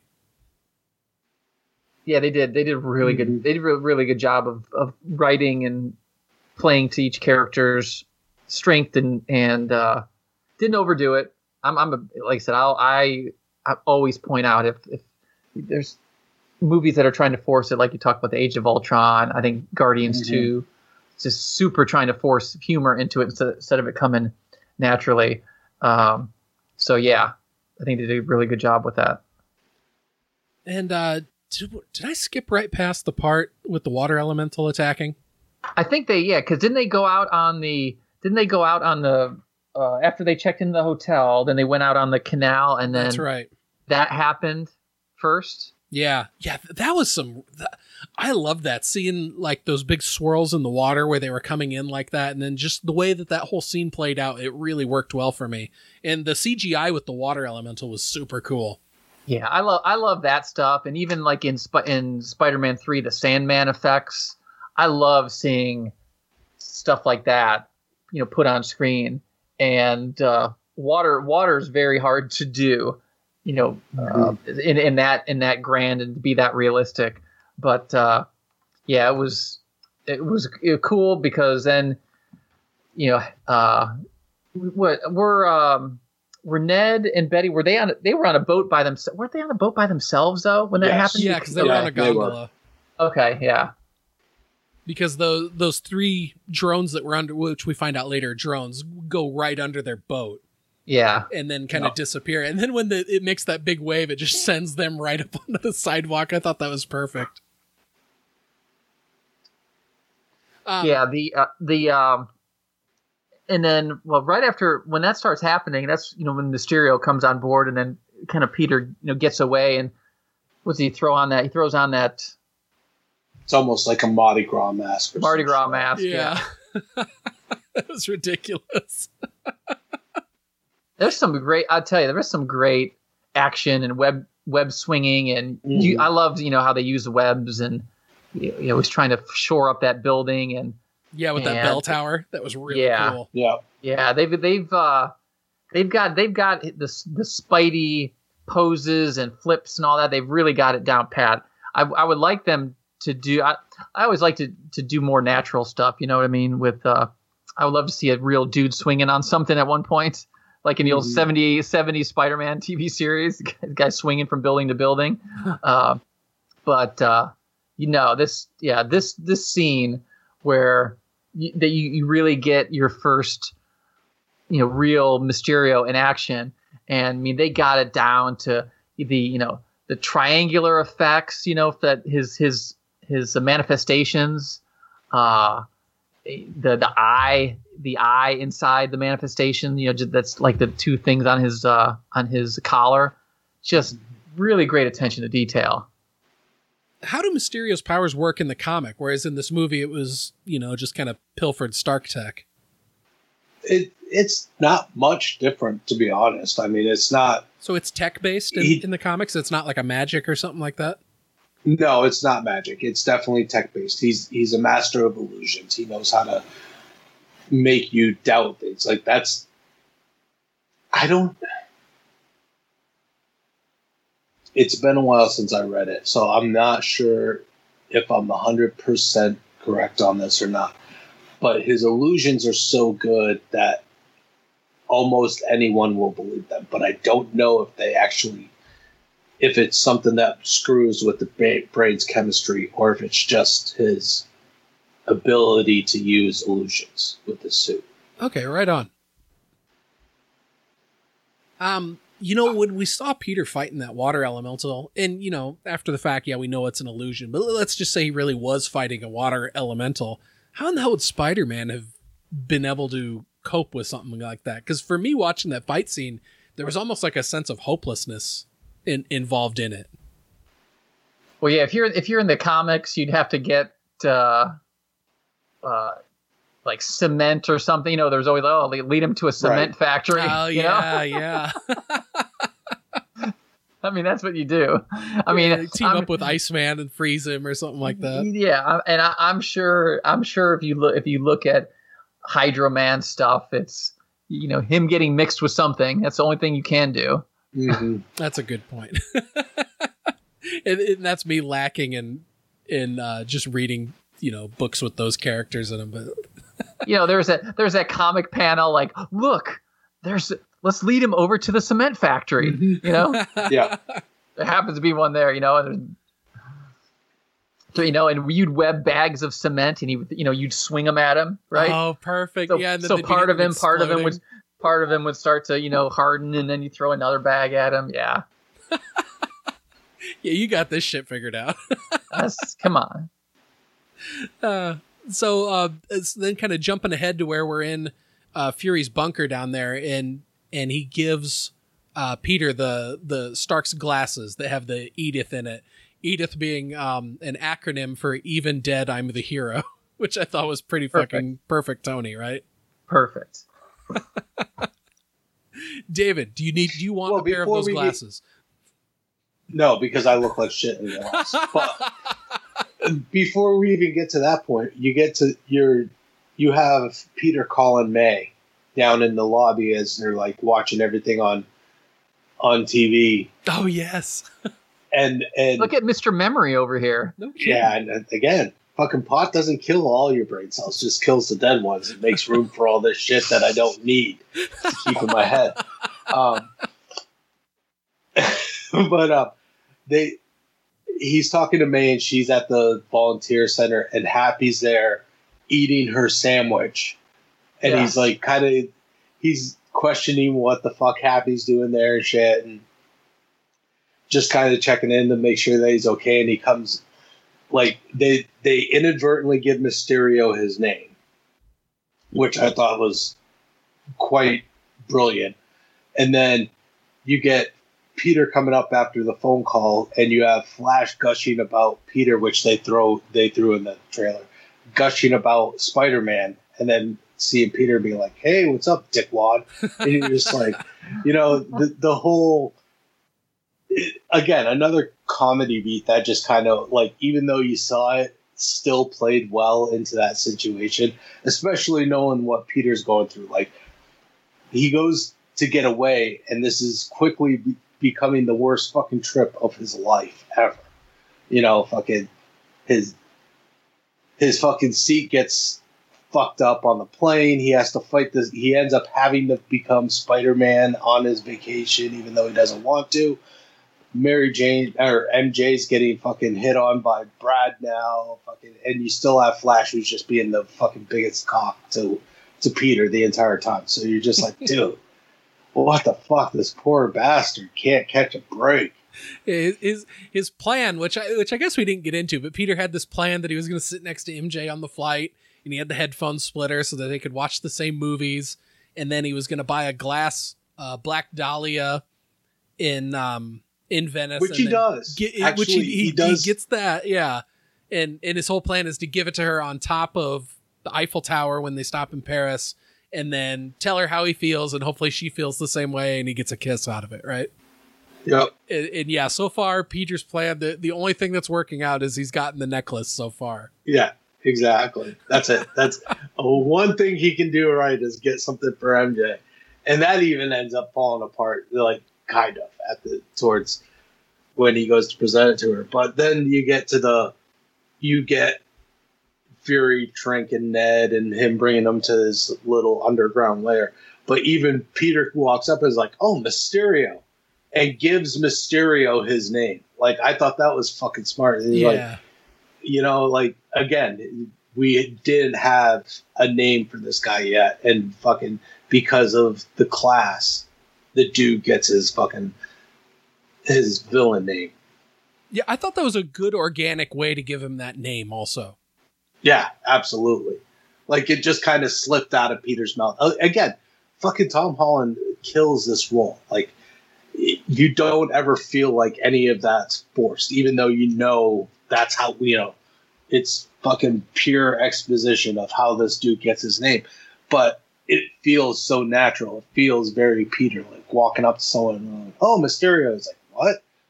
Well, that's what my friends called you, and we were talking about it. Like, I They- like it. They did know? a hell of a lot better job with that than they did naming Han Solo. in- in fucking Solo. goddamn right. You're goddamn right, sir. Hmm, no family. Mm, no clan. You are solo. Fuck you. Go fucking suck a dick. You motherfuckers. Joe, what did you think of the way Mysterio got his name in this? Oh, I loved it.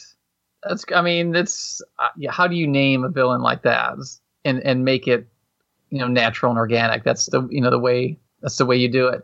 And uh, but what what was what was cool about this scene was remember Dan? He's like, no, I'm out. As he's got it under control, right? And he and they're like, okay, fine, because he's we're going to what was the next stop? Because that was where was I get confused because they went on all these different. Pro, we're going to. Um, No, they were gonna go to Paris. they were going to go to Nick- Paris. Nick takes over their whole. Yes, Yeah, yes. 'cause- and then you the, Fury you had wants the him to dude go to with the bus. The dude with the bus. Like we're we're going to Prague. David, come on, you're the one with the memory. What what was the bus driver's name that was Fury's guy? I have Was it like no Dominic fucking or clue. something like that? Dimitri or something. I'm thinking it was a D. I think it was Dimitri. I love it where they stop and the te- the one teacher's like asking where he's at, and the, he just stares at him until he goes away. oh fuck! I wish I could use that more in my life.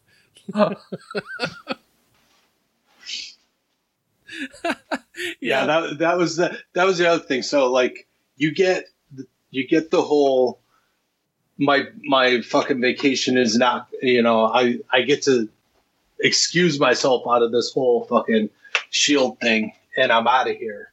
It is Dimitri. Yeah. And Mysterio can handle all this bullshit. And then fucking Nick Fury hijacks Peter's whole class trip. Fucking upgrades their hotel. They're all like, oh, now this is the fucking life. And oh, instead of going to Paris, we're going to Prague. And fucking Peter's just sitting there going, motherfucker, I cannot catch a break. And like knowing exactly what's going on. And they get on the fucking bus to to go to Prague and fucking that stop where he's getting changed and Brad comes in and takes the picture was fucking hilarious. so funny. the lady that made him the new costume, she's just take off your pants. Right. And, and you're the entire time you don't think like Brad's this big this big of a dick where like, you know, it obviously you walk into a weird situation and shit and the first thing he does is like, fuck this. Click click. And you're like, oh shit, like Peter's fucked now. like the how many ways can Peter get fucked in a movie? And- yeah, they definitely Was now was explored that, was that uh but was that scene was that after he activated the glasses and accidentally did the drone strike? No, because that's what what kind of that's when he that. did do the drone strike because he was like he went to he wanted to get the picture off of Brad's phone because Brad was like, I'm sending this to MJ. And fucking Oh, I gotcha. and Peter goes is in the back and he's like, I wanna he, I wanna get rid of Brad or something like he doesn't phrase it right. And a drone comes in and tries to kill Brad. And you get that scene where he jumps out of the top of the fucking bus to destroy the drone. Like that which looked cool, but you know, physics wise was physics wise was probably impossible, never would have happened. But again, another great fucking comedic moment, like fucking Spider Man trying to fix all his goddamn problems that he keeps creating. and, and I'm looking. I'm looking at IMDb, and the voice of Edith is she's been a uh, basically a, a assistant director going back to Iron Man, Iron Man two, Thor: The Dark World, uh, Ant Man, and then Homecoming and Far From Home. She's a first assistant editor, so that's interesting.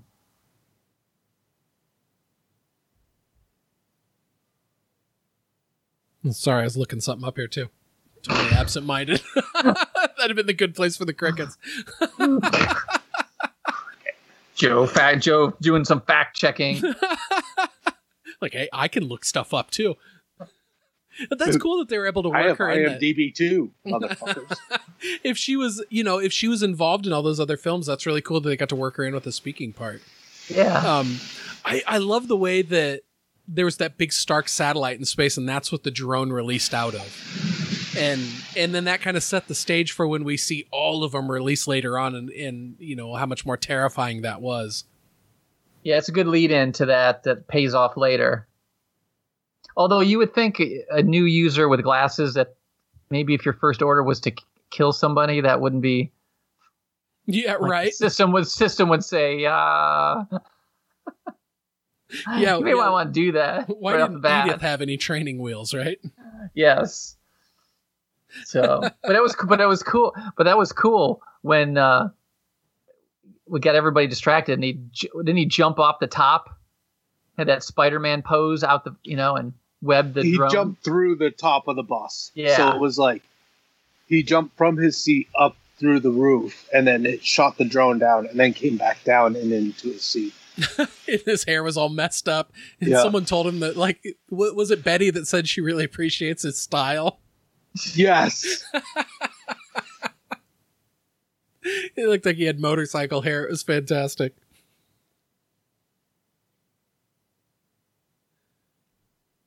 Did I just lose you guys? Are you still there? I'm here. Still here. Okay. It I like got- David outside. Dave, are you outside? I am. I knew I it. stepped. I freaking knew it. I was like, it got unusually quiet there. I was like, fuck, I think I lost everybody. I had no out- I had David's out in I was nature. muting myself because we're in the middle of a thunderstorm. Oh, shit. Bam. there you And go. on cue. That was fucking that was the stereo like that's pretty cool. Um but like I came out to re up my high because I was like thinking I might be forgetting shit. So it's like, yeah. Re up my I've never heard it put that way. That was um, some people keep drinking, I keep smoking. So when they, I'm trying to remember now. So when they get to when they get to Prague, was they he went on a night? It was a night mission, wasn't it? Well, yeah, because he had to. He the, they knew the fire elemental was going to be striking there, and Beck had said that that was the the worst one, and that was the one that actually destroyed his world, and um, and so Peter comes up with the. He tells Fury, you know, hey, we got to do something to make sure that that all the students stay inside, that they're not out in the carnival, and so that's when they get the opera tickets. Oh yeah, that's right. the whole opera bit was had some pretty funny parts in it too. That and, and when they rolled into that hotel in Prague, and the teacher is so proud of himself, saying, "Yeah, the squeaky wheel gets the grease." Thinking that it's all him, that he got him upgraded, Yeah. the, the new spots on the trip and everything. Also, uh, going back to the uh, when uh, after what's his name was trying to take a picture of Peter with his pants down. Afterwards, JB Smoove goes up to him, man, man, you do, you do, don't do that. You don't want to do that.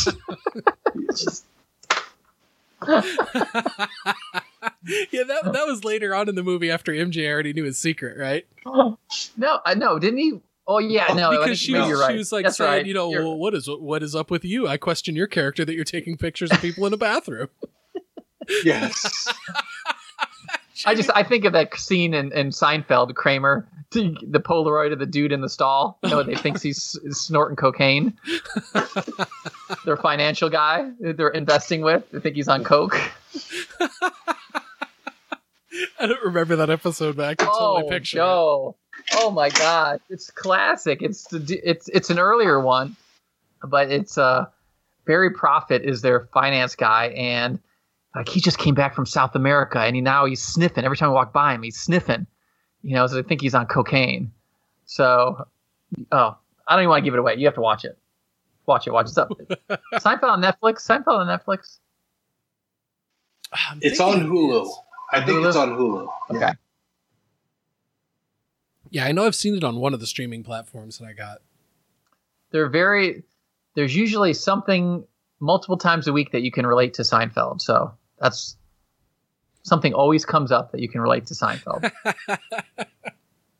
Uh, what did uh, David? What did you think of the stealth suit?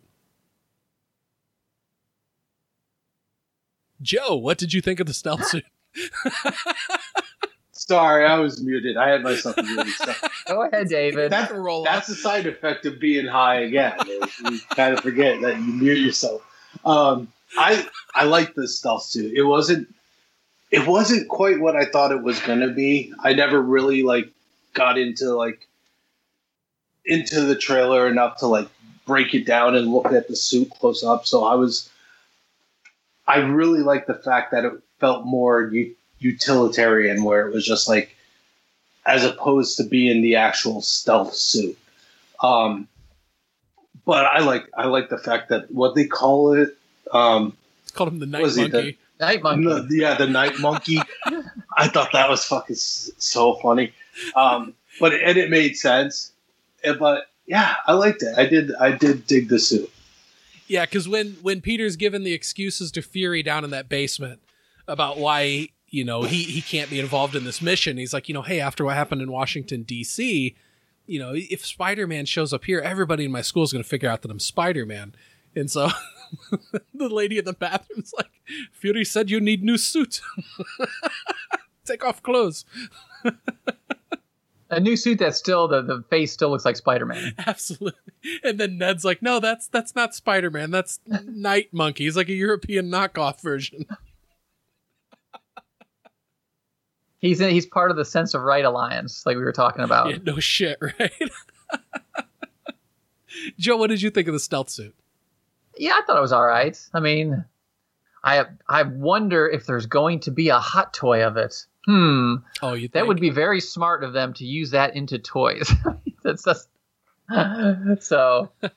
But yeah, you know, it gives it gives a little bit of uh of this you know Spider-Man noir suits, and uh, yeah, when you got I, I didn't realize until you got up close, like it was almost like a a winter cap, you know, like a ski cap Yeah, like a ball cloth. you know that you could you could see you know that was just it was just cloth and it had like plastic like you know some of those uh cloth straps on it so so yeah i thought it was pretty cool Yeah, he did look like he was just wearing like a, a special forces outfit Yes. or something like that.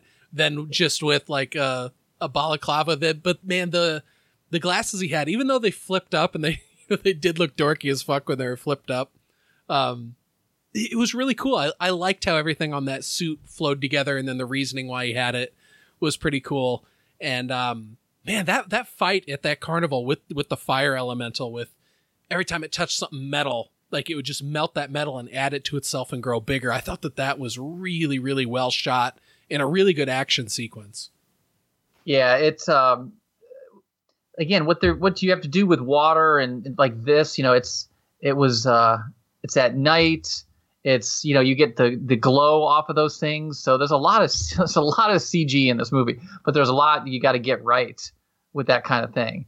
So you know where it's uh and, and it had for for a time i mean it had a look like in the comics molten man that that molten man face you know that's that's got just that kind of that definitive uh, type of look up top so um yeah this again is another great action set piece that you know you get Mysterio and and really you know utilizing his powers because was it would it get near the end uh he's like doing the the sacrifice almost was this the one where he was Yeah. doing that where he was like you know put, it's because funny now knowing you know what he's going to do like he's playing it up like he's this super sacrificial dude you know Mhm. that you think he's going to die die from it but the, again, the the way the way Jake Gyllenhaal played it was is gr- great for for this whole movie. And I didn't, David. I don't know if you realize this. I was reading, you know, or watching some of these YouTube videos. He was almost replacing Tobey in Spider-Man 2 when Tobey injured his back in Seabiscuit. Yes. I totally Yep. forgot about that. Can you imagine Me that? too. I actually, hmm. I, I think I could. I really could see Jake Gyllenhaal playing him, but he would have to be like almost fucking um, Donnie Darko young to pull that off because he started looking his age pretty early on. Yeah, Jake Yeah. Gyllenhaal looks like one of those guys that like shaves in the morning and then Yes. like has a five o'clock shadow at like eleven thirty. Yeah, where's me, I could I could go a whole week and you barely get anything. Yeah, I gave into mine years ago, and I'm just like, fuck it, I will just always have a beard, and it's so much easier. you just it just, just keeps coming in. yeah. Oh yeah. No, if I if I try and shave, it's a battle, and it, it's just so much easier for me to have facial hair. Again, Joe, there's there's a Seinfeld about shaving, about it coming in thicker and more, and just that's that's a whole that's a whole plot point in one of the episodes. See? Oh, to where you. to where if you shave hair, it comes in thicker. Yeah, That's an they, urban myth. Yeah, they I do. looked into they, it. They do. They do it. The bit where a Kramer starts getting on Jerry, like, "Hey, what's what's going on there?" And he's like, you know, Jerry was shaving his chest for this girl he's dating, you know, Because wanted And, more uh, chest hair. you know. So he so he shaves, and then Kramer's like, "You know what happens with that? You know, it's going to come back thicker." Oh, and he's like, "No, that's not true." And then and then they're in like in his apartment in, by the bathroom, and then Kramer is out of camera range. He goes, "Oh yeah, well look at this," and he and then Jerry's like, "Oh no, put the put it back down, my eyes, my eyes." Another episode you need to watch, Joe. yeah, clearly. I told to go you. back and revisit Seinfeld. Seinfeld is phenomenal. Seinfeld is the best.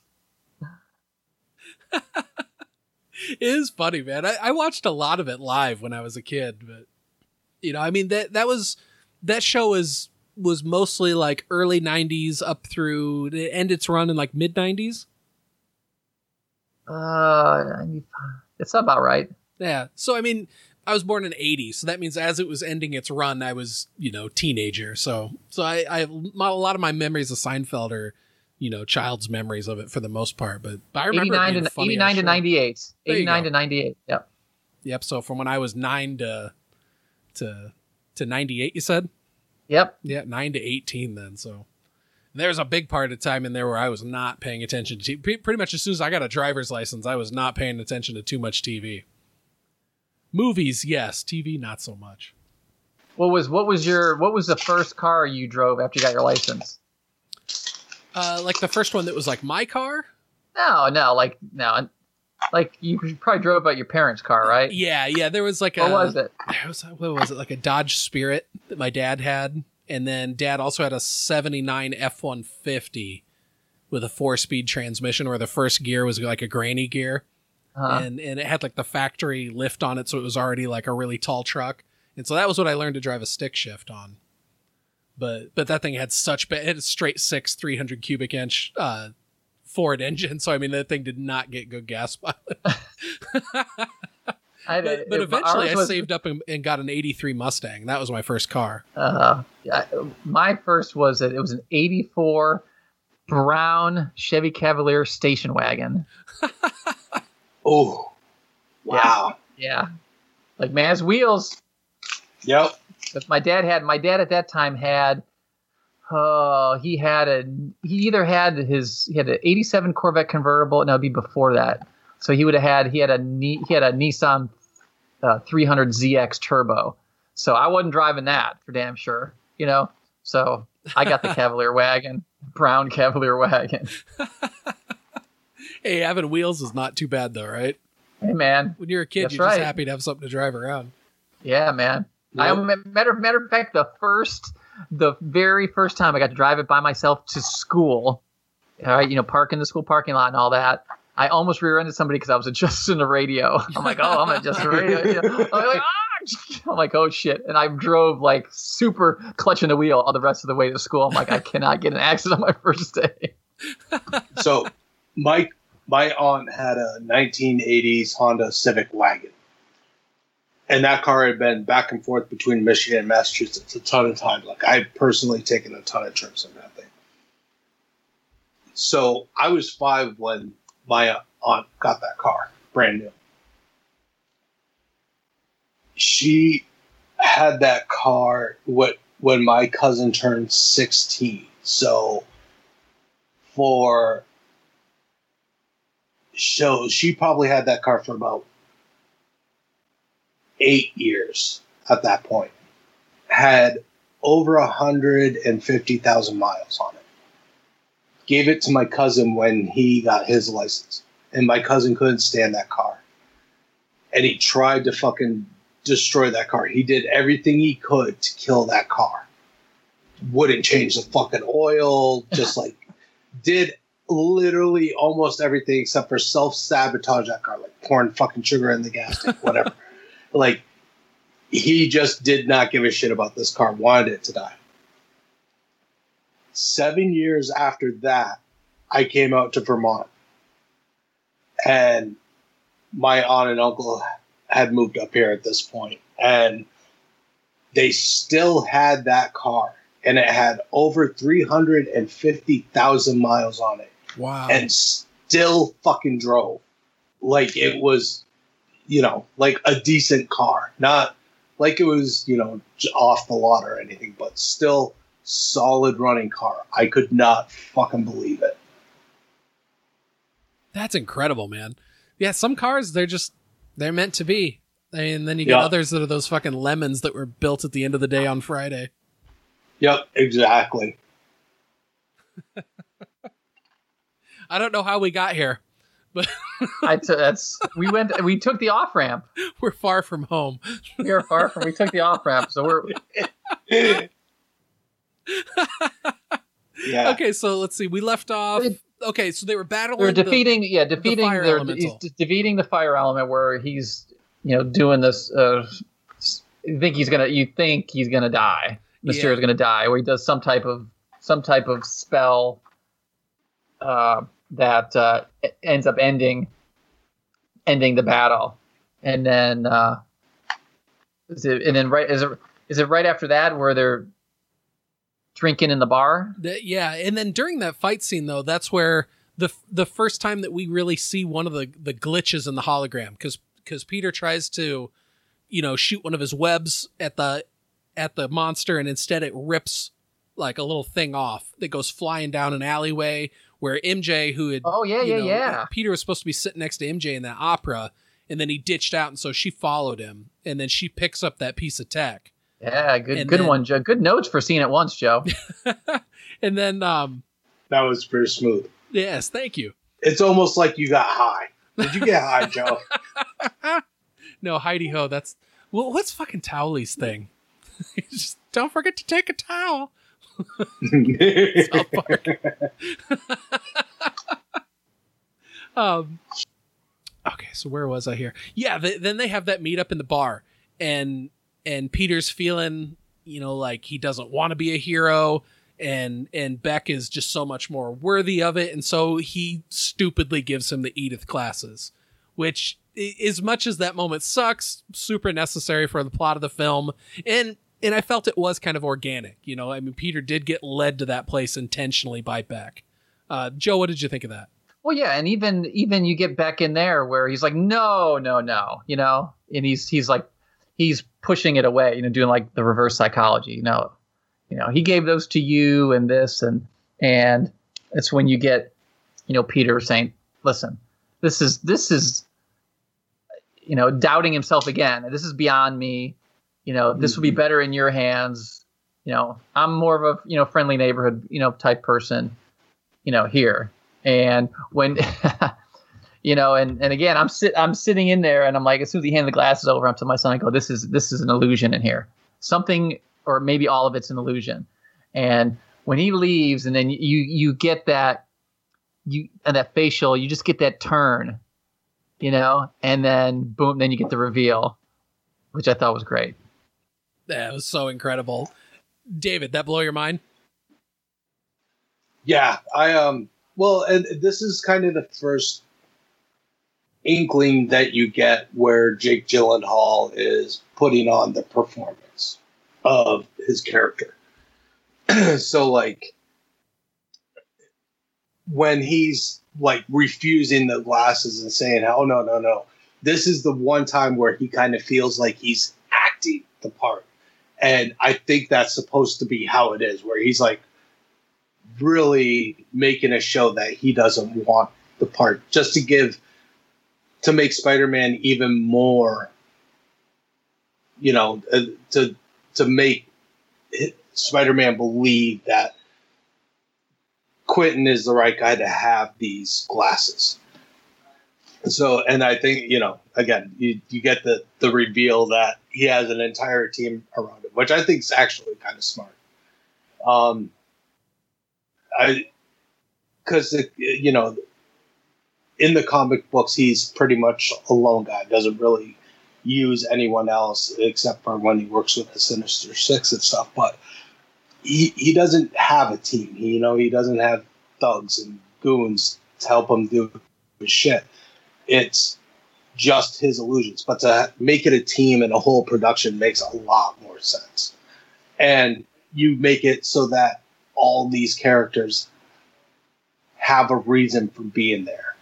You don't just make them goons, you make them integral to the villain's storyline as to why they're there.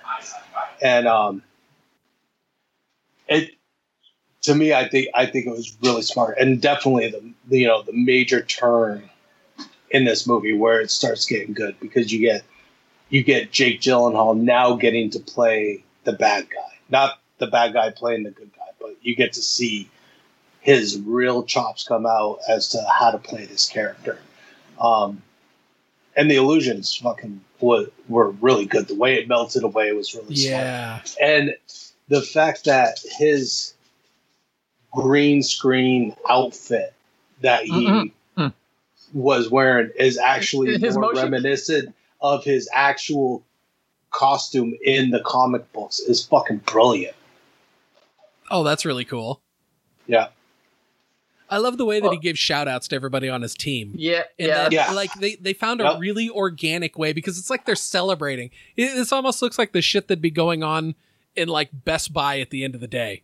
You know, after they've closed and they and they're going over all the sales they made that day or whatever. You know, like like some sort of like team building exercise where where it almost feels on par with like Jake Jake Gyllenhaal's almost doing like a weird Tony Robbins thing.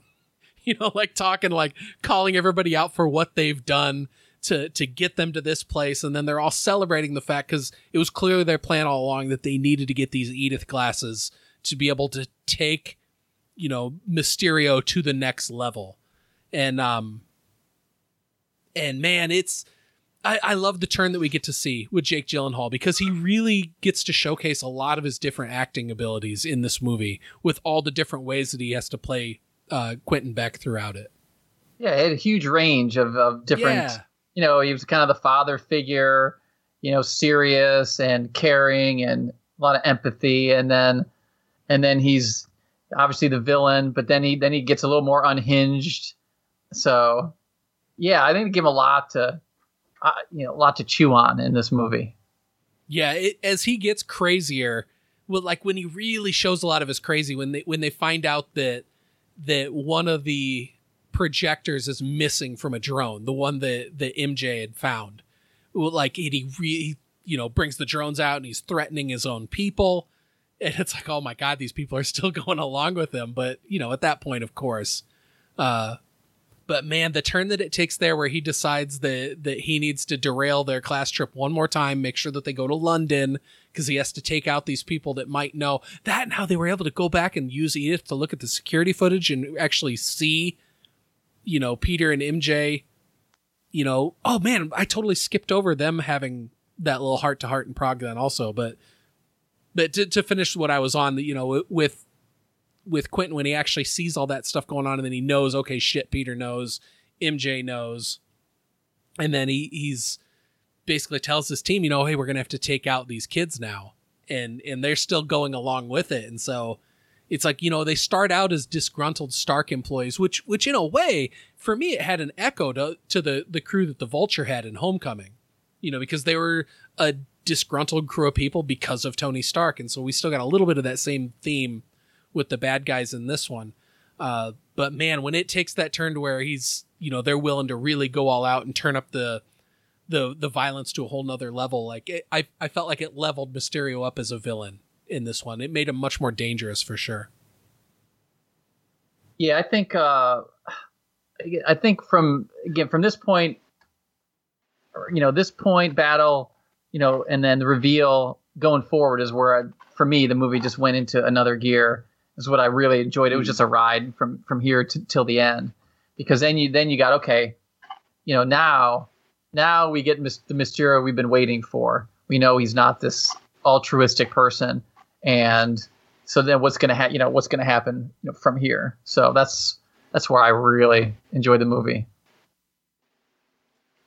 What did David? What did you think of the scene with MJ deducing that that Peter Parker is Spider Man? That that whole scene they had on the bridge.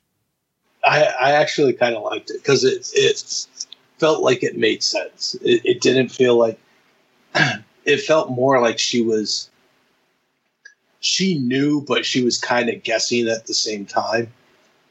Uh, as I think how it played out, because I think had Peter been able to pull off the whole no, it's not me, I think eventually she would have bought. But I loved the way that it just kind of like, even when he admitted it, she was like, she knew, but at the same time, she was kind of surprised about it. Um, that she was right. Say so, she was only like sixty percent. yeah, exactly. So like, again, I think I think this movie was so well acted and so well written um, that if you don't have these characters putting on these performances, it fucking falls apart in a huge, huge way. Um, Zendaya just fucking kills MJ or this iteration of MJ, anyways, um, because she's nothing like the comics MJ. But I like how they're making her smarter and more of an intellectual match for Peter, as opposed to just a love interest. Um, and I, I, you know, you still get those scenes like you do at the like the very end of the film of him grabbing her and swinging through swinging which, through which was city. a great which was uh, the visual of that was awesome like terrifyingly awesome like if that's if you were up there doing that when she's holding on to him and you see just the the speed at which they're swinging it's it's i thought it was great i love that part i thought it was good visuals too oh yeah uh, Joe, what did you think of this scene with them on the bridge, and then you know figuring out that the piece of tech she had, you know, was part of Quentin's? I love then... love that. I love that whole scene. I it's like I said. I think Zendaya did a great job in this movie. Uh, the the un it's you know the uncomfortableness of you know she even though she's sure of herself, but uncomfortableness of you know their relationship because obviously they both like each other and and things like that and uh, when when he says I'm Spider Man, she's like, you know, I kind of thought kinda, and I was like 67 percent sure. You know, that's that's yeah. yeah, like like David said, just like you know as as bad as I'll rag on Venom, but if Tom Hardy, it's if it doesn't have that performance, it's really a disaster. It's the same thing with with some of these characters in here. Um, and how they were written and, and some of the dialogue. So for a for a you know for a sequel. Sometimes they usually fall a little bit short. Uh, they they hit they hit those beats right on the money. Yeah, and you know one of the things I keep coming back to in that is it, I feel like everything they did, as far as plot turns and stuff, it, it all felt really organic to me. And this one on the eh, this this bit on the bridge was another part of that. Is that you know Peter was he was not going to tell her at all that, that he was Spider-Man. He wasn't going to admit to it until he found out exactly what she had and what they figured out with it. He's kind of put into a corner where he's like, okay, to make this as easy as possible, I just need to tell her. And yeah. and it, it worked out great. And then the way that Beck figured it all out with, you know, kind of using Edith to backtrack through the cameras that would have seen them and stuff, that was all really good. And then when Peter goes to Berlin, thinks he's meeting with Fury, and really he's stepping in, and that's when we really see the illusions get nuts. Like that was yeah. some of my that was so yeah. cool. Like I love the way that they all the CGI in that was so good, and the way that it was kind of tricking him into like be, like punching you know bits of the building and stuff like right. it, it, the illusions almost made him fight himself just using the environment at hand and i thought it was really cool the way they did all that. Yeah, and the one and then the one part of the illusion where then they pan back and then he's inside the the Mysterio's dome, you know, the whole scene, and that kind of tumbles forward. Uh, yeah, this kind of like the the astral plane stuff in Doctor Strange. This is Yep. this is right up there. I've, Yeah, I- neither of those I've seen in 3D, and I heard they were great in 3D. So yeah, how did to this be, look in to be honest it was i think through most of this movie i kept thinking i didn't need to pay the extra to see see this in 3d It- nothing was crazy standing out now it wasn't imax 3d it was just real d 3d so maybe it was different in imax theater where things popped a little bit more but for me a lot of this movie i felt watching it going I don't know, man. I could have I could have watched this in 2D and been fine. But that scene in the warehouse, the the psychedelic crazy scene was fucking good. And the scene of him fucking web slinging through New York with MJ was fucking good and worth seeing that. But the rest of this movie, I was like, man, there's nothing here that's like blowing my mind and making me go, oh, you have to see this in 3D. I think it's a perfectly fine movie to see in 2D. And uh, as much as that scene was really good in 3D, eh, you didn't you didn't miss a ton. It, and it wasn't very long, but it was good. I'm not gonna lie, man. It looked good. It would looked brilliant, um, crisp. every- You know, it, I didn't have a hard time making shit out. Um, but you know, not not necessarily needed in 3D. I wasn't. It wasn't a fucking super wow moment. I think. I think again, uh, the acting stole this movie for me. Like the the performances that those people put on, like really sold it to me, as opposed to relying on the CGI and stuff, which I thought was really good. I just thought it was second to the story and acting. That's awesome. Yeah, and I always feel like that's good to know, just because the upcharge for 3D. I mean, if you're buying like for me, you know, I'm, I bought a ticket for me and for each of my kids, you know, and if I'd uh, opted for 3D instead, you know, I mean, shit, you're talking twice as much for the movie tickets, and and you know, there's some movies like when I went and saw Into the Spider Verse, I thought that that was fucking amazing in, in 3D, and and now when I rewatch it, you know, on Netflix, it almost bums me out a little bit that that I can't watch it again in 3D because that one was just such a good 3D experience. And then other movies I've seen in 3D were kind of, you know, eh, I didn't really need to do that. did they re- did they Yeah, release like- Into the Spider Verse on 3D on Blu-ray? I don't know. See, I don't, I don't have a 3D TV, so I, I suppose it wouldn't help. I mean, you need a special sort of TV to watch things in 3D, right? Yeah, I've got, I've got, a, I've got, I've got 3D TV. So, but I've never. I mean, literally, it- it's that's why they don't they don't make money of many of them anymore. I mean, I have the original Avengers and uh, uh, Batman v Superman. Those are only those only two I have a, a 3D Blu-ray on. How do they look on, Now- on, on just the TV screen versus like a, a big movie th- uh, I, I'm- screen? I, I think to me, like I'm not a big fan of Real D and that kind of thing.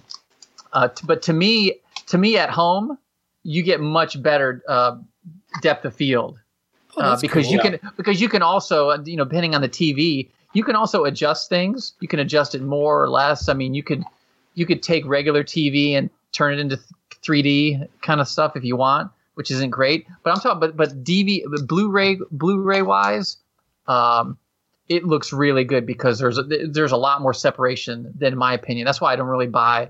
I don't really go to 3D movies anymore. Yeah, yeah, and with me, I um, I wear glasses like ninety nine point nine percent of the time, and so putting the the movie 3D glasses on over them is never a pleasant experience. No, it sucks. Actually, that's how I had to do it. Um, Because like, if I'm in like, I don't regularly need glasses, but if I'm going to watch a movie or TV, I kind of need them so shit is actually crisp and clear. And so when I watch a 3D movie, you I have to wear the gla- my glasses and then the 3D glasses, And it's just fucking obnoxious. And it, but that being said, like on the other hand, fucking Doctor Strange in real D 3D was fucking mind bending. It Oh, was that was cool. really, really, really, really good. And because I think that universe makes sense to have 3D to make things pop because it is kind of more psychedelic throughout the whole movie. Whereas you're really trying to ground Spider Man in reality and not take him to the astral plane.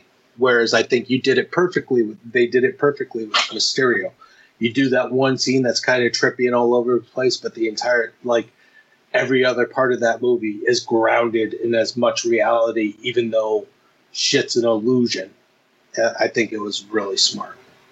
in in kind of jumping ahead a little bit, but in the final battle where he's fighting all the different drones and swinging around in between of them and using Yeah. those for the com point, uh, contact points with the webbing and stuff, I bet that that looked pretty dope in 3D.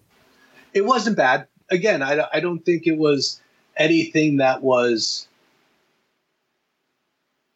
as standoutish as if I saw it in 2D. Again, I, I think you're one, you're the two scenes that you're really that were really 3D, like holy shit, that's fucking awesome. Were him and MJ swinging through New York and um and the and the Interpol scene and the the end battle was all right, but it was really fast. Like Peter was like flying at an exponentially fast pace at that point, which is fine. But it doesn't always translate well into 3D either. Sometimes it's easier to make things out when it's 2D and you're trying to move the camera that fast and have that many actions in it. Um, it looked good. I'm not, you know, I wasn't, I'm not com- going to complain about it. I, I, it looked fine, but it wasn't a wow moment with the 3D where I was like, holy shit, if I didn't see this in 3D, I would have missed out on something. That's because they're all what? That's they're not really shooting in 3D. I think they're doing that all post. Yeah. Yeah, so that's that's that's what you run into. So Yeah. Yeah, Again, it didn't. It wasn't bad. It just wasn't fucking stand out for me. Where I was like, "Holy shit!" Now I love the scene. I absolutely love the scene. I think it was like, I love the way that he did use the drones as webbing points and his movements and everything about it felt very Spider-Man to me. Um, but you know, it, seeing it in 2D is not going to change your experience from seeing it in 3D. You know, it's it was just an amazing scene. Just didn't need 3D. And again, I think this film is absolutely stunning and gorgeous in IMAX. But I don't have an IMAX theater, so that doesn't help me. well, listen, I I had to go to the Regal. Like I had those IMAX passes from when they fucked up Infinity War opening night for me a year ago, and I hadn't used them. So I'm like, well, all right, I'm going to use these. And uh, so IMAX is not just screen size because this screen had to be the very minimum IMAX would approve because it's nowhere near this theater across the street where I normally go. With they have an extreme screen with Dolby Atmos. This is nowhere near that. But the sound, I will admit, this this the sound in this IMAX theater was tremendous. I was I think I was sitting on the very back on the end, and I think one of the subwoofers was literally two feet from me Oh, because nice. it was it was good stuff, man. Anytime you got that, um, so so yeah, I don't. I mean, I, would like to see this again. I'll probably see this again on my other the other theater that I normally go to with the the extreme screen. Yeah, I think again, I think the bigger the screen, I think the better experience you're going to have as clear as you can get it. Um, but you know, if you're just seeing it in, you know, it, now by theater side, it's a huge screen and it's great with 3D stuff. But I've been to a fucking huge IMAX screen, which is just fucking mind blowingly big. I, I actually went to see it in fucking uh, Infinity War in an IMAX screen, and it was like the screen was fucking huge and it was unbelievable. Everything about it was breathtaking.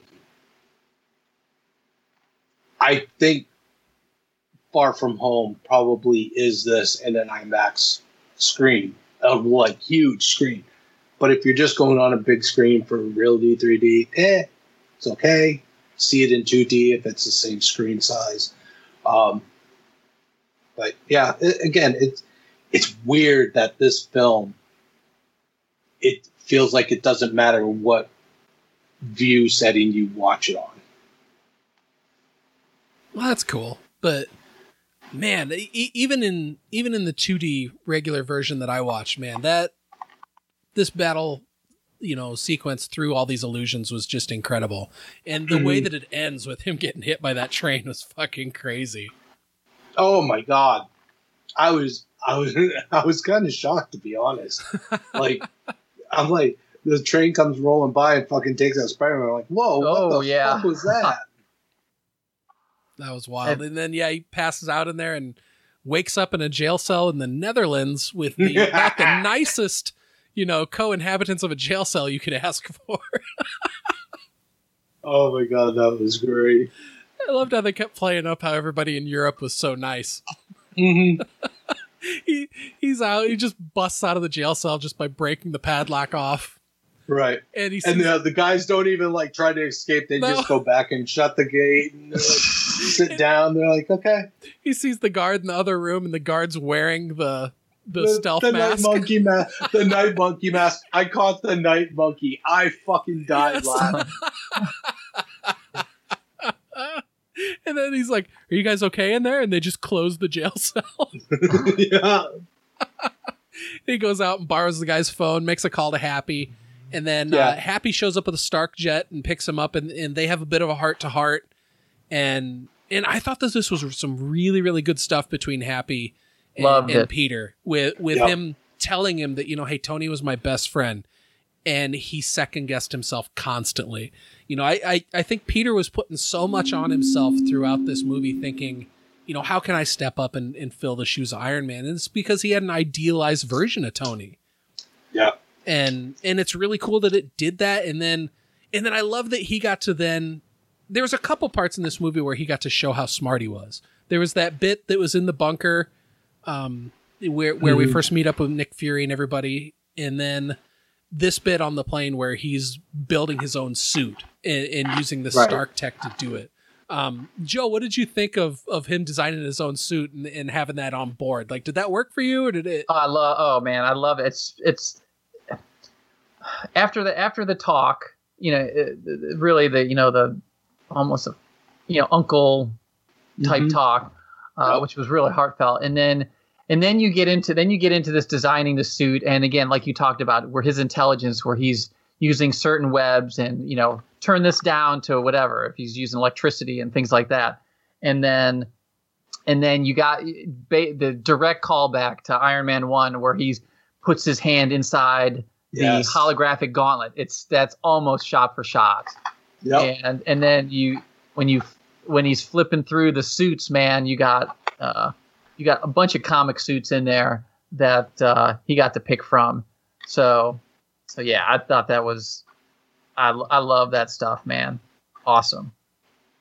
Well, going back to his intelligence, this is one of the things that these two Spider-Man movies are doing that they can't seem to get with the Batman movie, where they're nailing the character.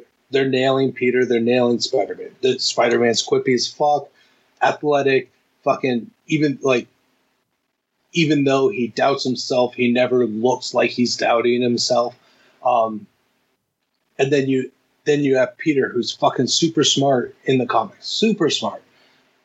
And in this in these movies, they're using that to his advantage. It's where Batman's supposed to be the best detective in the world, and that dude could couldn't detect a fucking piece of hay in a barn. You know, it's like what the fuck. So 80, 89 I think- Batman was about the closest we got. yeah, when really, he when he it really figured when he was. fig- when he figured out the combinations of stuff yeah, to uh, that caused the the, the Smilex uh, right. you know side effects and death. So like and, and they can portray batman as smart but you're still not getting the essence of batman whereas this is fucking nailed the essence of spider-man through and through like you're you're getting every bit of it in these movies is, is what you deserve as a spider-man fan Yeah, I, I loved everything on this bit with the plane. It, it brought the heart and and it was really cool. That it was funny too. Of course, they had the, you know, Happy's like, I'll put some tunes on, and it, it starts Oh. play, it starts playing ACDC, and he's like, I love Led Zeppelin. that was fucking brilliant. I was, that was fucking smart. That was really good. Good line too. and then right before he he bails out you know over london because i at this point you know the the kids are on the tour bus. One of beck's guys is driving the tour bus. He stops them on the tower bridge. And um and peter basically does like a, a bit of a high altitude jump over london. And then he's got the spider shoot the to slow in his descent on the way in and and everything. And and i love that right before he jumps out of the plane he's like hey you and i are gonna have a talk about you and my aunt I, I love the you know they they introduced that towards the beginning of the movie and they drag not drag they, they just keep using that joke over and over again i felt like to very good effect to where by the, t- the jumping ahead a little bit here but to the point where that when they close it out with peter talking with happy Oh. and may and and what it was two a summer fling. Couldn't have been a better line for May to say, and just see the fucking crestfallen look on Jap- Jon Favreau's face, where he's like, "What? It's what? What? What?" And like, she's just like, you know, it was a little bit of fun, and Favreau's just like, "What the fuck, May? What the like?" she just that was so back great. she's feeling alive she needs some of that happy stick Yeah, yeah, absolutely. It was fucking oh, so good. uh, I th- I thought the whole final battle though was was super epic. Um, Mhm. the that fusion elemental that we get w- looks really really great, um, and and the way that it then Peter goes inside the illusion.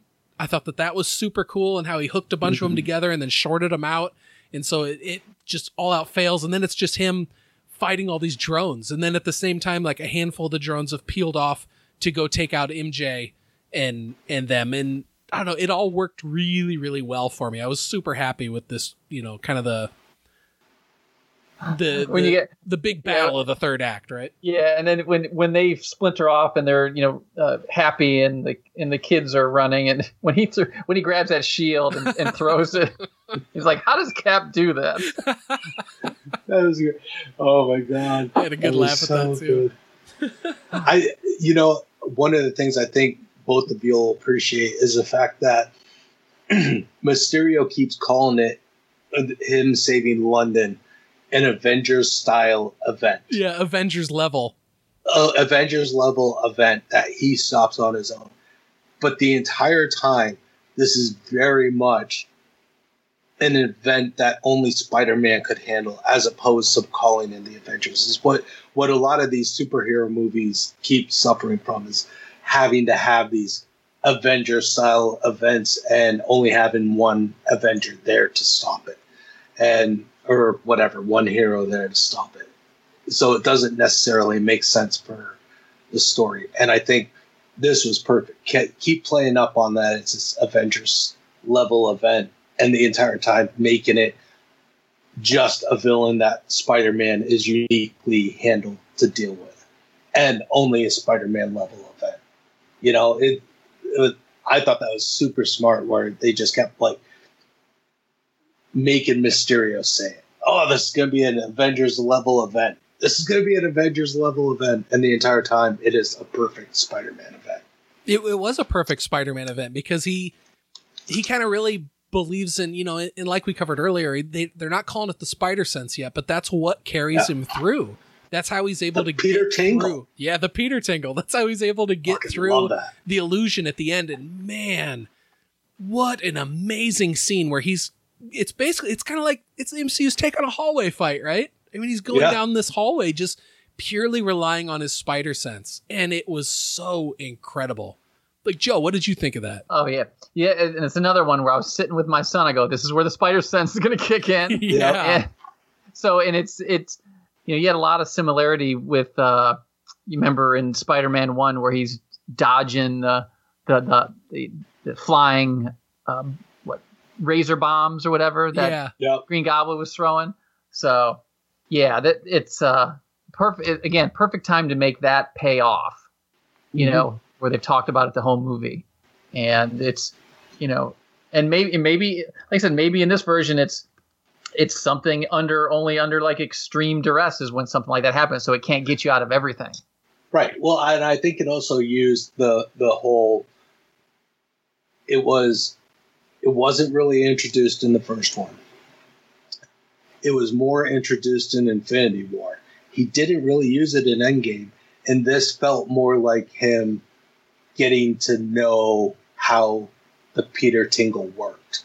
It felt new to him. It felt like he was still exploring his powers, because I think even in the in the Interpol scene with Mysterio, he was kind of using it, but wasn't completely sure because it was it's because it's an illusion. He's not quite sure where to focus, and I think that's once he gets tells Happy, "Oh, I have this Peter Tingle, and you know I know how to stop him now."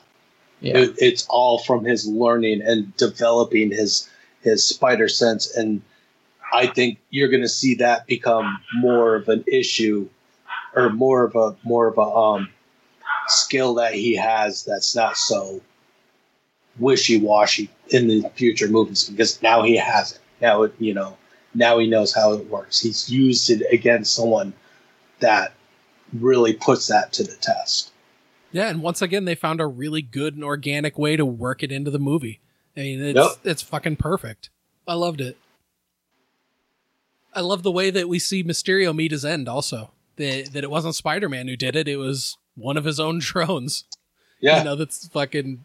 He gets caught by a bullet that he shouldn't have. You know, oh man, it was Yeah, where you think he, where you great. think what he was like, you think he's laying down, uh huh. right? And he's really he's got he was about to shoot Spider Man in the head. Yeah, Now, one of the things that I was a little disappointed on, but I've come around to a different way of thinking, was the fact that they ended up killing off Mysterio. Because Yes. again, I think he was fucking brilliant. I, I think the acting was brilliant and everything else. I think you can still bring Mysterio in I think you can too. because because he's an illusion and he had a team as opposed to just being a person that team can then use mysterio and use his illusions and the technology still against spider-man still have it be jake gyllenhaal and fuck with spider-man more. So i think at first i was disappointed that they killed him but i think that they can bring him back. So i don't know. He's dead but I don't know that he's technically dead. I think he'll come back and can be used in like a Sinister Six style kind of movie because he can always be that illusion. Yeah, Quentin Beck may have died, but Mysterio can still live on because he was a hologram Yep. to begin with. Yep. Yeah, that was the one thing I was I was thinking about David too. Was that I'm like, well, man, you're killing off one of the Sinister Six if you're if that's what you're going to lead to in like movie number four. Yep. Yeah, But then- again, I think I think they can use them. I think it's just a matter of knowing your limitations as to how to use them.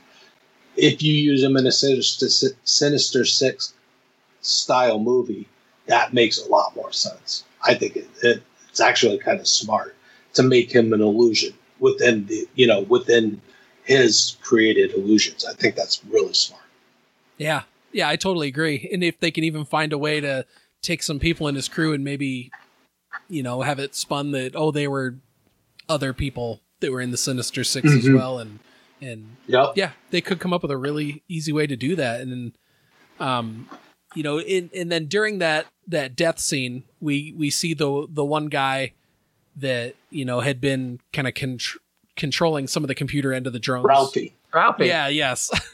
we see Ralphie, you know, pocket a USB and leave and and we don't really have to wait too long to to the you know that pays out in the mid credit scene where Yeah. you know well, I, I think before we even get to because he dies and they end up going back to to New York, and that's where you get the whole Betty and uh, Ned breaking up. Yes, you know, back from back from there, and then fucking Peter and MJ kind of taking off, and then him picking MJ up and going through the swing yeah through the city, and then you go to fucking credits. There or the, like the first credits, and then you hit your mid credit scene where he's swinging through New York, which I fucking love. I think this is brilliant because every other iteration you have Peter swinging MJ or Gwen through the city, and they're fucking having the time of their life. They're enjoying it, and this MJ looks scared as fuck. She's just like, "Put me the fuck down should be, right? quickly. This is some bullshit." Yeah, exactly. And like. Peter's like, oh, you'll get used to it. She's like, uh uh no fucking way, dude. Not ever again. You are out of your fucking mind. But I think, you know, that's how normal people would react. And again, they're fucking grounding this movie so well. But then you get the fucking, I think, which is the best kept secret in all of fucking any of these movies by far so far, at least for me, is having J.K. Simmons come back as J. Jonah Jameson. Oh, that was great. Oh, I I almost cried. I really like almost cried where I'm like, oh, no, they didn't. Oh, they did. Oh, oh, like I, I even had my hand over my heart, just like, oh, the palpitations. Holy shit. Oh my god, you got me. You motherfuckers got me. Like, so good. Yeah, Joe, what did you think of the big credit scene? Uh, I'm so glad I was surprised by it. I was because, you know, of course you're sitting there waiting for the mid credit, and they do the swing and all that, which was awesome. And then, and then you got I'm like, what? I'm like, how is it? How did this? Keep, how did they keep this a secret? Which is great. That's how it should be today. It's so hard Yep. to do anything today.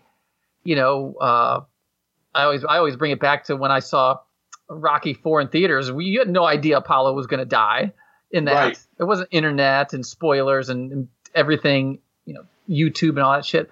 So when they, when when they did that, I'm like, oh yes, because he's there's that's another one that to me you can't replace his version of JJ. Oh, right? It just It's a it's a so fucking spot on JJ. Uh, Oh you my know, god, again, it's so good. And in in the in the Raimi trilogy, with I mean, even the way the flat top hair, this, this, Yep. you know, the short mustache, and the cigar chopping, the sh- you know, Yeah, casting don't get any better than that. yeah. No, it really doesn't. So uh, yeah, I love I I loved all that, and I and I like again, like we said before. I think David said we're kind of a twist, you know, in today's day and age. You know, he's he was more of a, you know, it's almost like Alex Jones, you know, Yep. fringe news type person. dot net email dot net, you know, web address, which uh, you know you always think of just a is it just a tier below being respectable. You know, like uh you know, oh your oh your business is what dot net and yeah maybe I'll maybe I'll pass on that. So Right.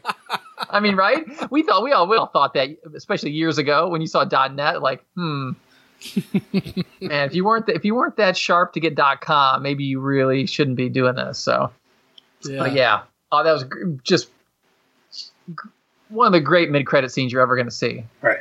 And I, I agree with you, Joe. I think I don't pretty sure you said it here, but ruining his identity this early really I, I didn't like it.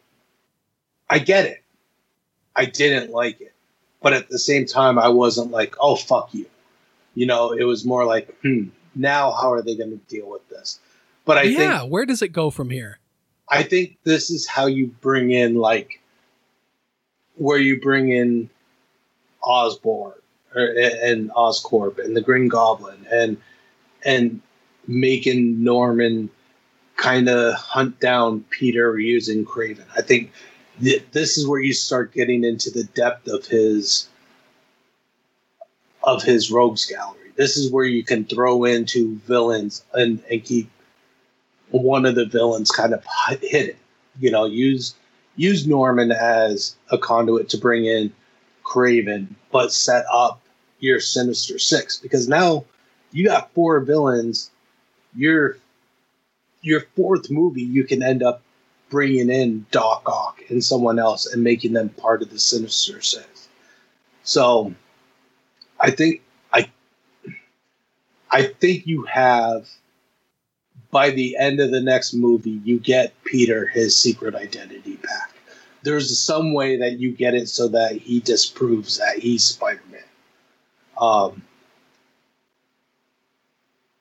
because I think it's good for one movie, but if you constantly have people knowing who Spider Man is, then it gets kind of tropey with the rest of every other movie. Because every other movie, everyone knows fucking people's identity now. It's like, come on, you know, it, it's it's the old Adam uh, or, or the the old trope of having the hero unmasked just so that you can see the actor's face, and I don't like that. Like, I hate it when they they do it on the Flash and Barry's running around as Barry. I'm like, fucking stop. Put the goddamn suit on. I don't give a fuck if the suit looks bad. Make him that character. There's they need to have a secret identity for a reason. And the more that you keep fucking throwing that shit away, the less the character becomes important. And it's about the actor. And you don't want that. So I wasn't a huge fan of them fucking spoiling his identity. But I think if you can fucking wrap it up in one movie and give him his secret identity back, then I'm all right with it. Yeah, it seems clear that they're doing it, that they have a direction they're going with it. I just can't imagine what it's going to be at this yeah, point. it, it has to be. Yeah, you can't just well, we're going to do this and we'll figure it out. They they have Yeah. they've got to have a framework for it because you would, I mean, we'll see. I mean, they obviously know what they're doing, but you would think that maybe that would have happened that in the next movie. Like I said, you don't have you don't have that unique relationship with MJ and Peter of her knowing his secret and helping him, you know, cover for him and things like that anymore. I love that kind of stuff. You know, when Yep. somebody who's in on it and it helps them cover for it. And they're so they're they're now they're making up ridiculous stories that they were tricked by, you know? Yeah. Yeah, I'm looking forward to seeing what the MCU's, MCU is going to do with it because, I mean, i i if if their track record so far has taught us anything, it's they know what they're doing. So, so I'm gonna be open minded and just wait and see what's going to come of it. Um, but man, the post credit scene was, I think, the one that you know, and, we already discussed this earlier a bit, but I mean, that was the one that was really mind blowing. Is that you know Well, we, we didn't have Fury and Hill this whole time. It was it was um Talos and Soren. Talos. Yeah, and I think uh, as much as I like the the credits, the end credit scene, because I did, I thought it was actually. I'm like, oh well, that all makes fucking sense now, and that's kind of a cool twist. You're kind of doing secret invasion without necessarily doing secret invasion, but you can kind of lead into it. It's a good spot to kind of do it. Yeah. Um, but at the same time, I was little kind of I was kind of confused because like I didn't understand why Fury was on the spaceship and what was going on. I then watched some like some YouTube videos where they're like, "Oh, it could be Sword," where it's kind of more because they're going into the you know the the galaxy part of the MCU, you can have it more space oriented and you can have the main setup in space as opposed to being on Earth the whole time, which makes sense. Yeah. So Do you think it was it was the real Fury that would have been a, we would have last seen in Tony Stark's funeral, and then after that he was like, you know, I'm taking a vacation. Talos, you got this. I think it has to be. I don't. It. Hmm, I don't know because I'm pretty sure Talos left at the end of Captain Marvel, which would would have been the '90s that he was gone. But we never know quite when Talos took over for Fury, which yeah, is we smart. don't know when they when he came back and When, started when they came back, working. yeah, with that yeah, Right. Exactly. But when, I when think- did they I came think- back and started work, started you know being on missions? But I think with this movie was the first time that you kind of saw Fury act out of character. Yeah. So I think I think this was the first movie in which he was kind of doing that, which would make sense. That's what I thought too. Yeah, what what do you think, Joe? Uh, Like how long do you think Fury's been absent? uh, not long. No, no, no. I think I think after after everything was set right in in Endgame, uh, then they started making plans for whatever it's going to be. You know, space based, cosmic base, or something like that. Sword, whatever you want to call it. So I don't think it's been long. But again, the, the other que- the more you know pressing question is, yeah, how long has Talos and his wife been back, and how long have they been doing this? Right. And, and you know, and for who and who else they've been impersonating? So interesting. I, I really, I never expected that to be a No. in, in No, Spider-Man No, it was great. because that's a, I mean, that's that's a that's a uh, you know, fan not fan service, but that's that's for a MCU. So Yeah. it's not you know Yeah. not a Sony thing. So Yeah, and and to be honest, for people who aren't fans like us, there's going to be a lot of fucking lost people who are like, "Holy shit!" Because even after the movie, I fucking called Joe. Like Joe was my first phone call. I'm like, "Okay, love the movie, love the end credit scenes, but what the fuck was that?" And like me and him talked about for like ten minutes about what it could be and what the fuck was going on. So even MCU fans were kind of stumped. And me and Joe both found it where we're like, oh, okay, so it's kind of maybe sword and they're setting up the cosmic defense stuff and, and, and all that. So if you're not going to dig into it, I think that end credit scene is kind of a little confusing. I think they will explain it, but for fans like us, it's more like we got to know now. Yeah. Yeah, because yeah, because initially, and we were talking about this, initially until I went online and, and read more stuff about it. It looked that the where they were building, where everything was going on. It looked like the lower level of the Triskelion and Winter Soldier. You know, where where they were building those helicarriers. So so I initially, you know, I thought, well, it's, I mean, it's similar design. So you know what's going on with this. So yeah, it's it's it'll be interesting to see what uh, we know that from from articles and things like that. It's obviously this next phase is going to be more cosmic based, you know, because Yeah. they bring the they bring the Fantastic Four in now because you know that obviously their powers are cosmic, you know, from a cosmic event. Uh, so yeah, it'd be interesting to uh, to see where they where they go with that. Yeah, that that's exactly what I was gonna say. Is that this is Far From Home? It finishes out the MCU's Phase Three, and you know what a perfect post credit scene to have at the end of Phase Three when Phase Four is obviously going to be much more cosmic in in, in stories and characters. So Right. So yeah, it it really works out. But yeah. Uh, if you're not one of the big mega fans of the MCU, you're probably like, "What in the actual fuck was that?" We don't give a shit about those did I people. ju- and did I just see Nick Fury and Caprice? Yeah, yeah. I, I, it's funny because as much as these movies kind of cater to everyone, there's so much that are that's in these movies that are specifically comic fan related.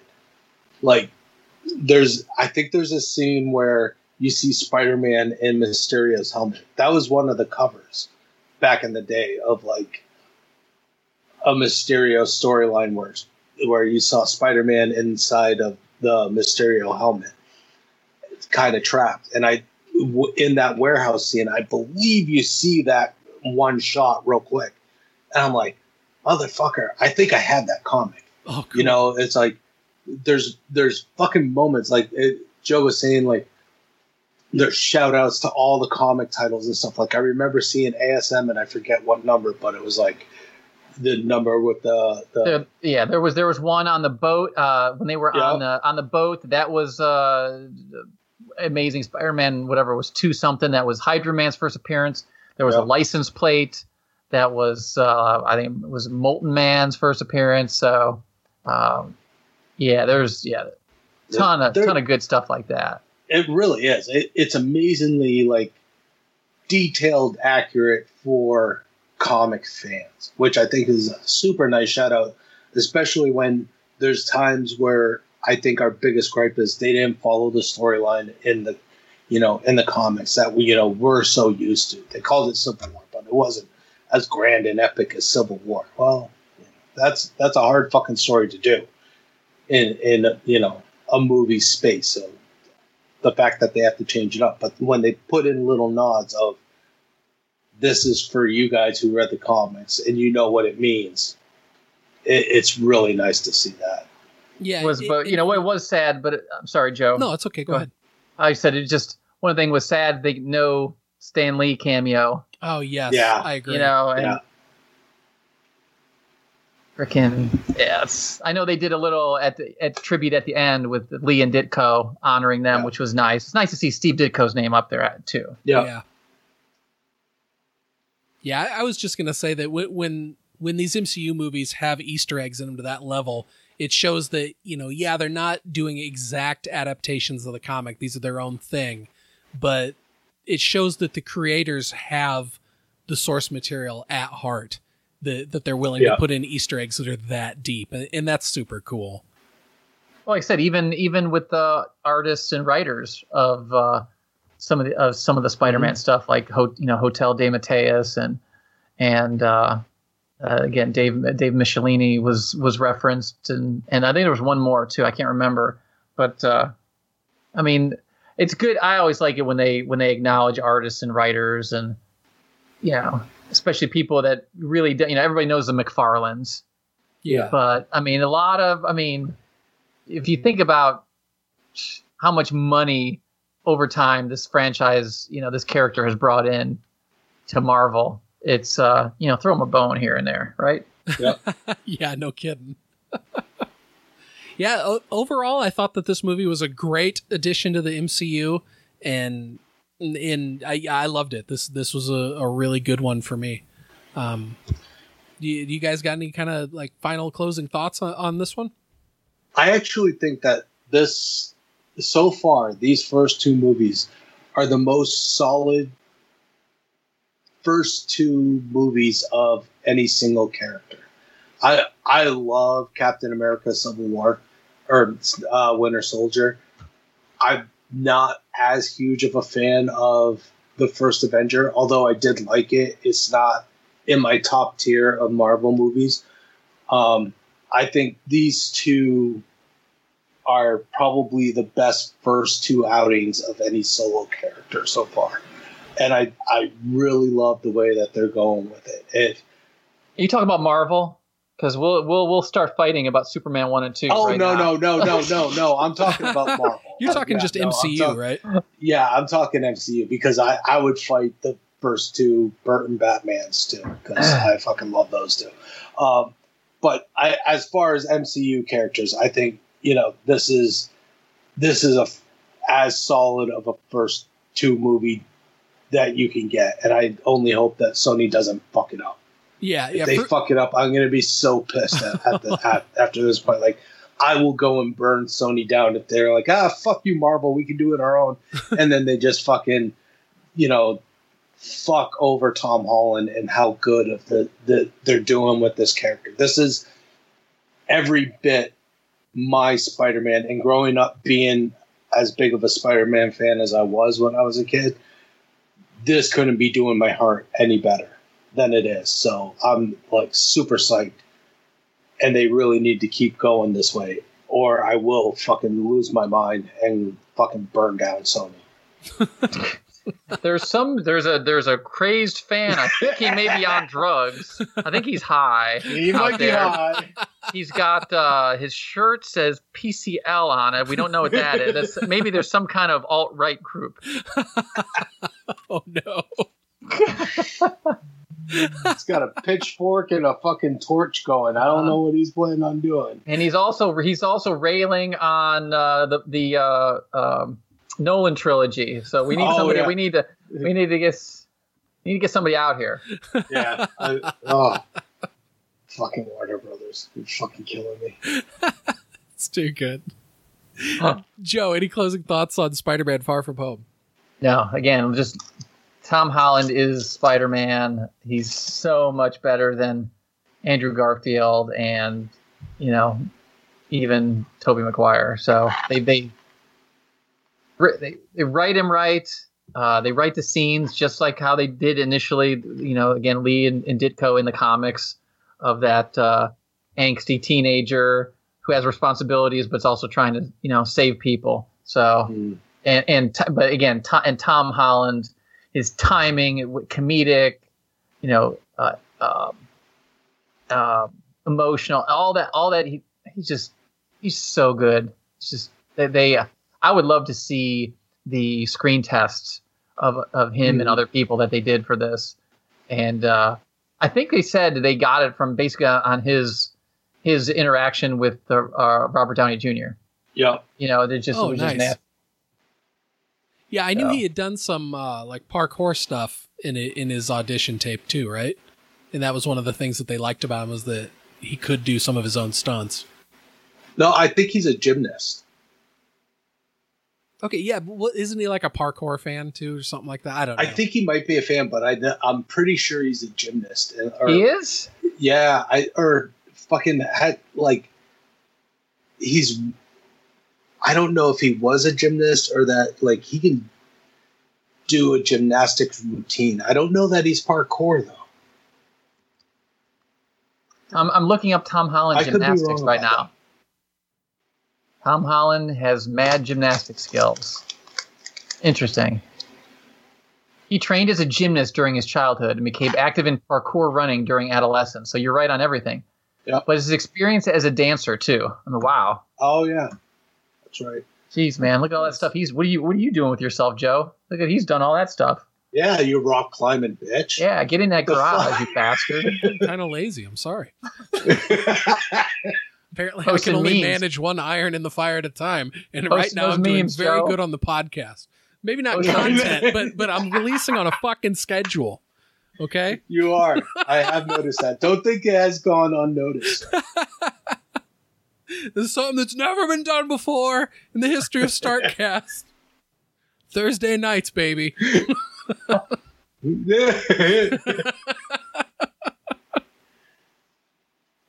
Thirsty for more Starkcast? Thirsty Thursday.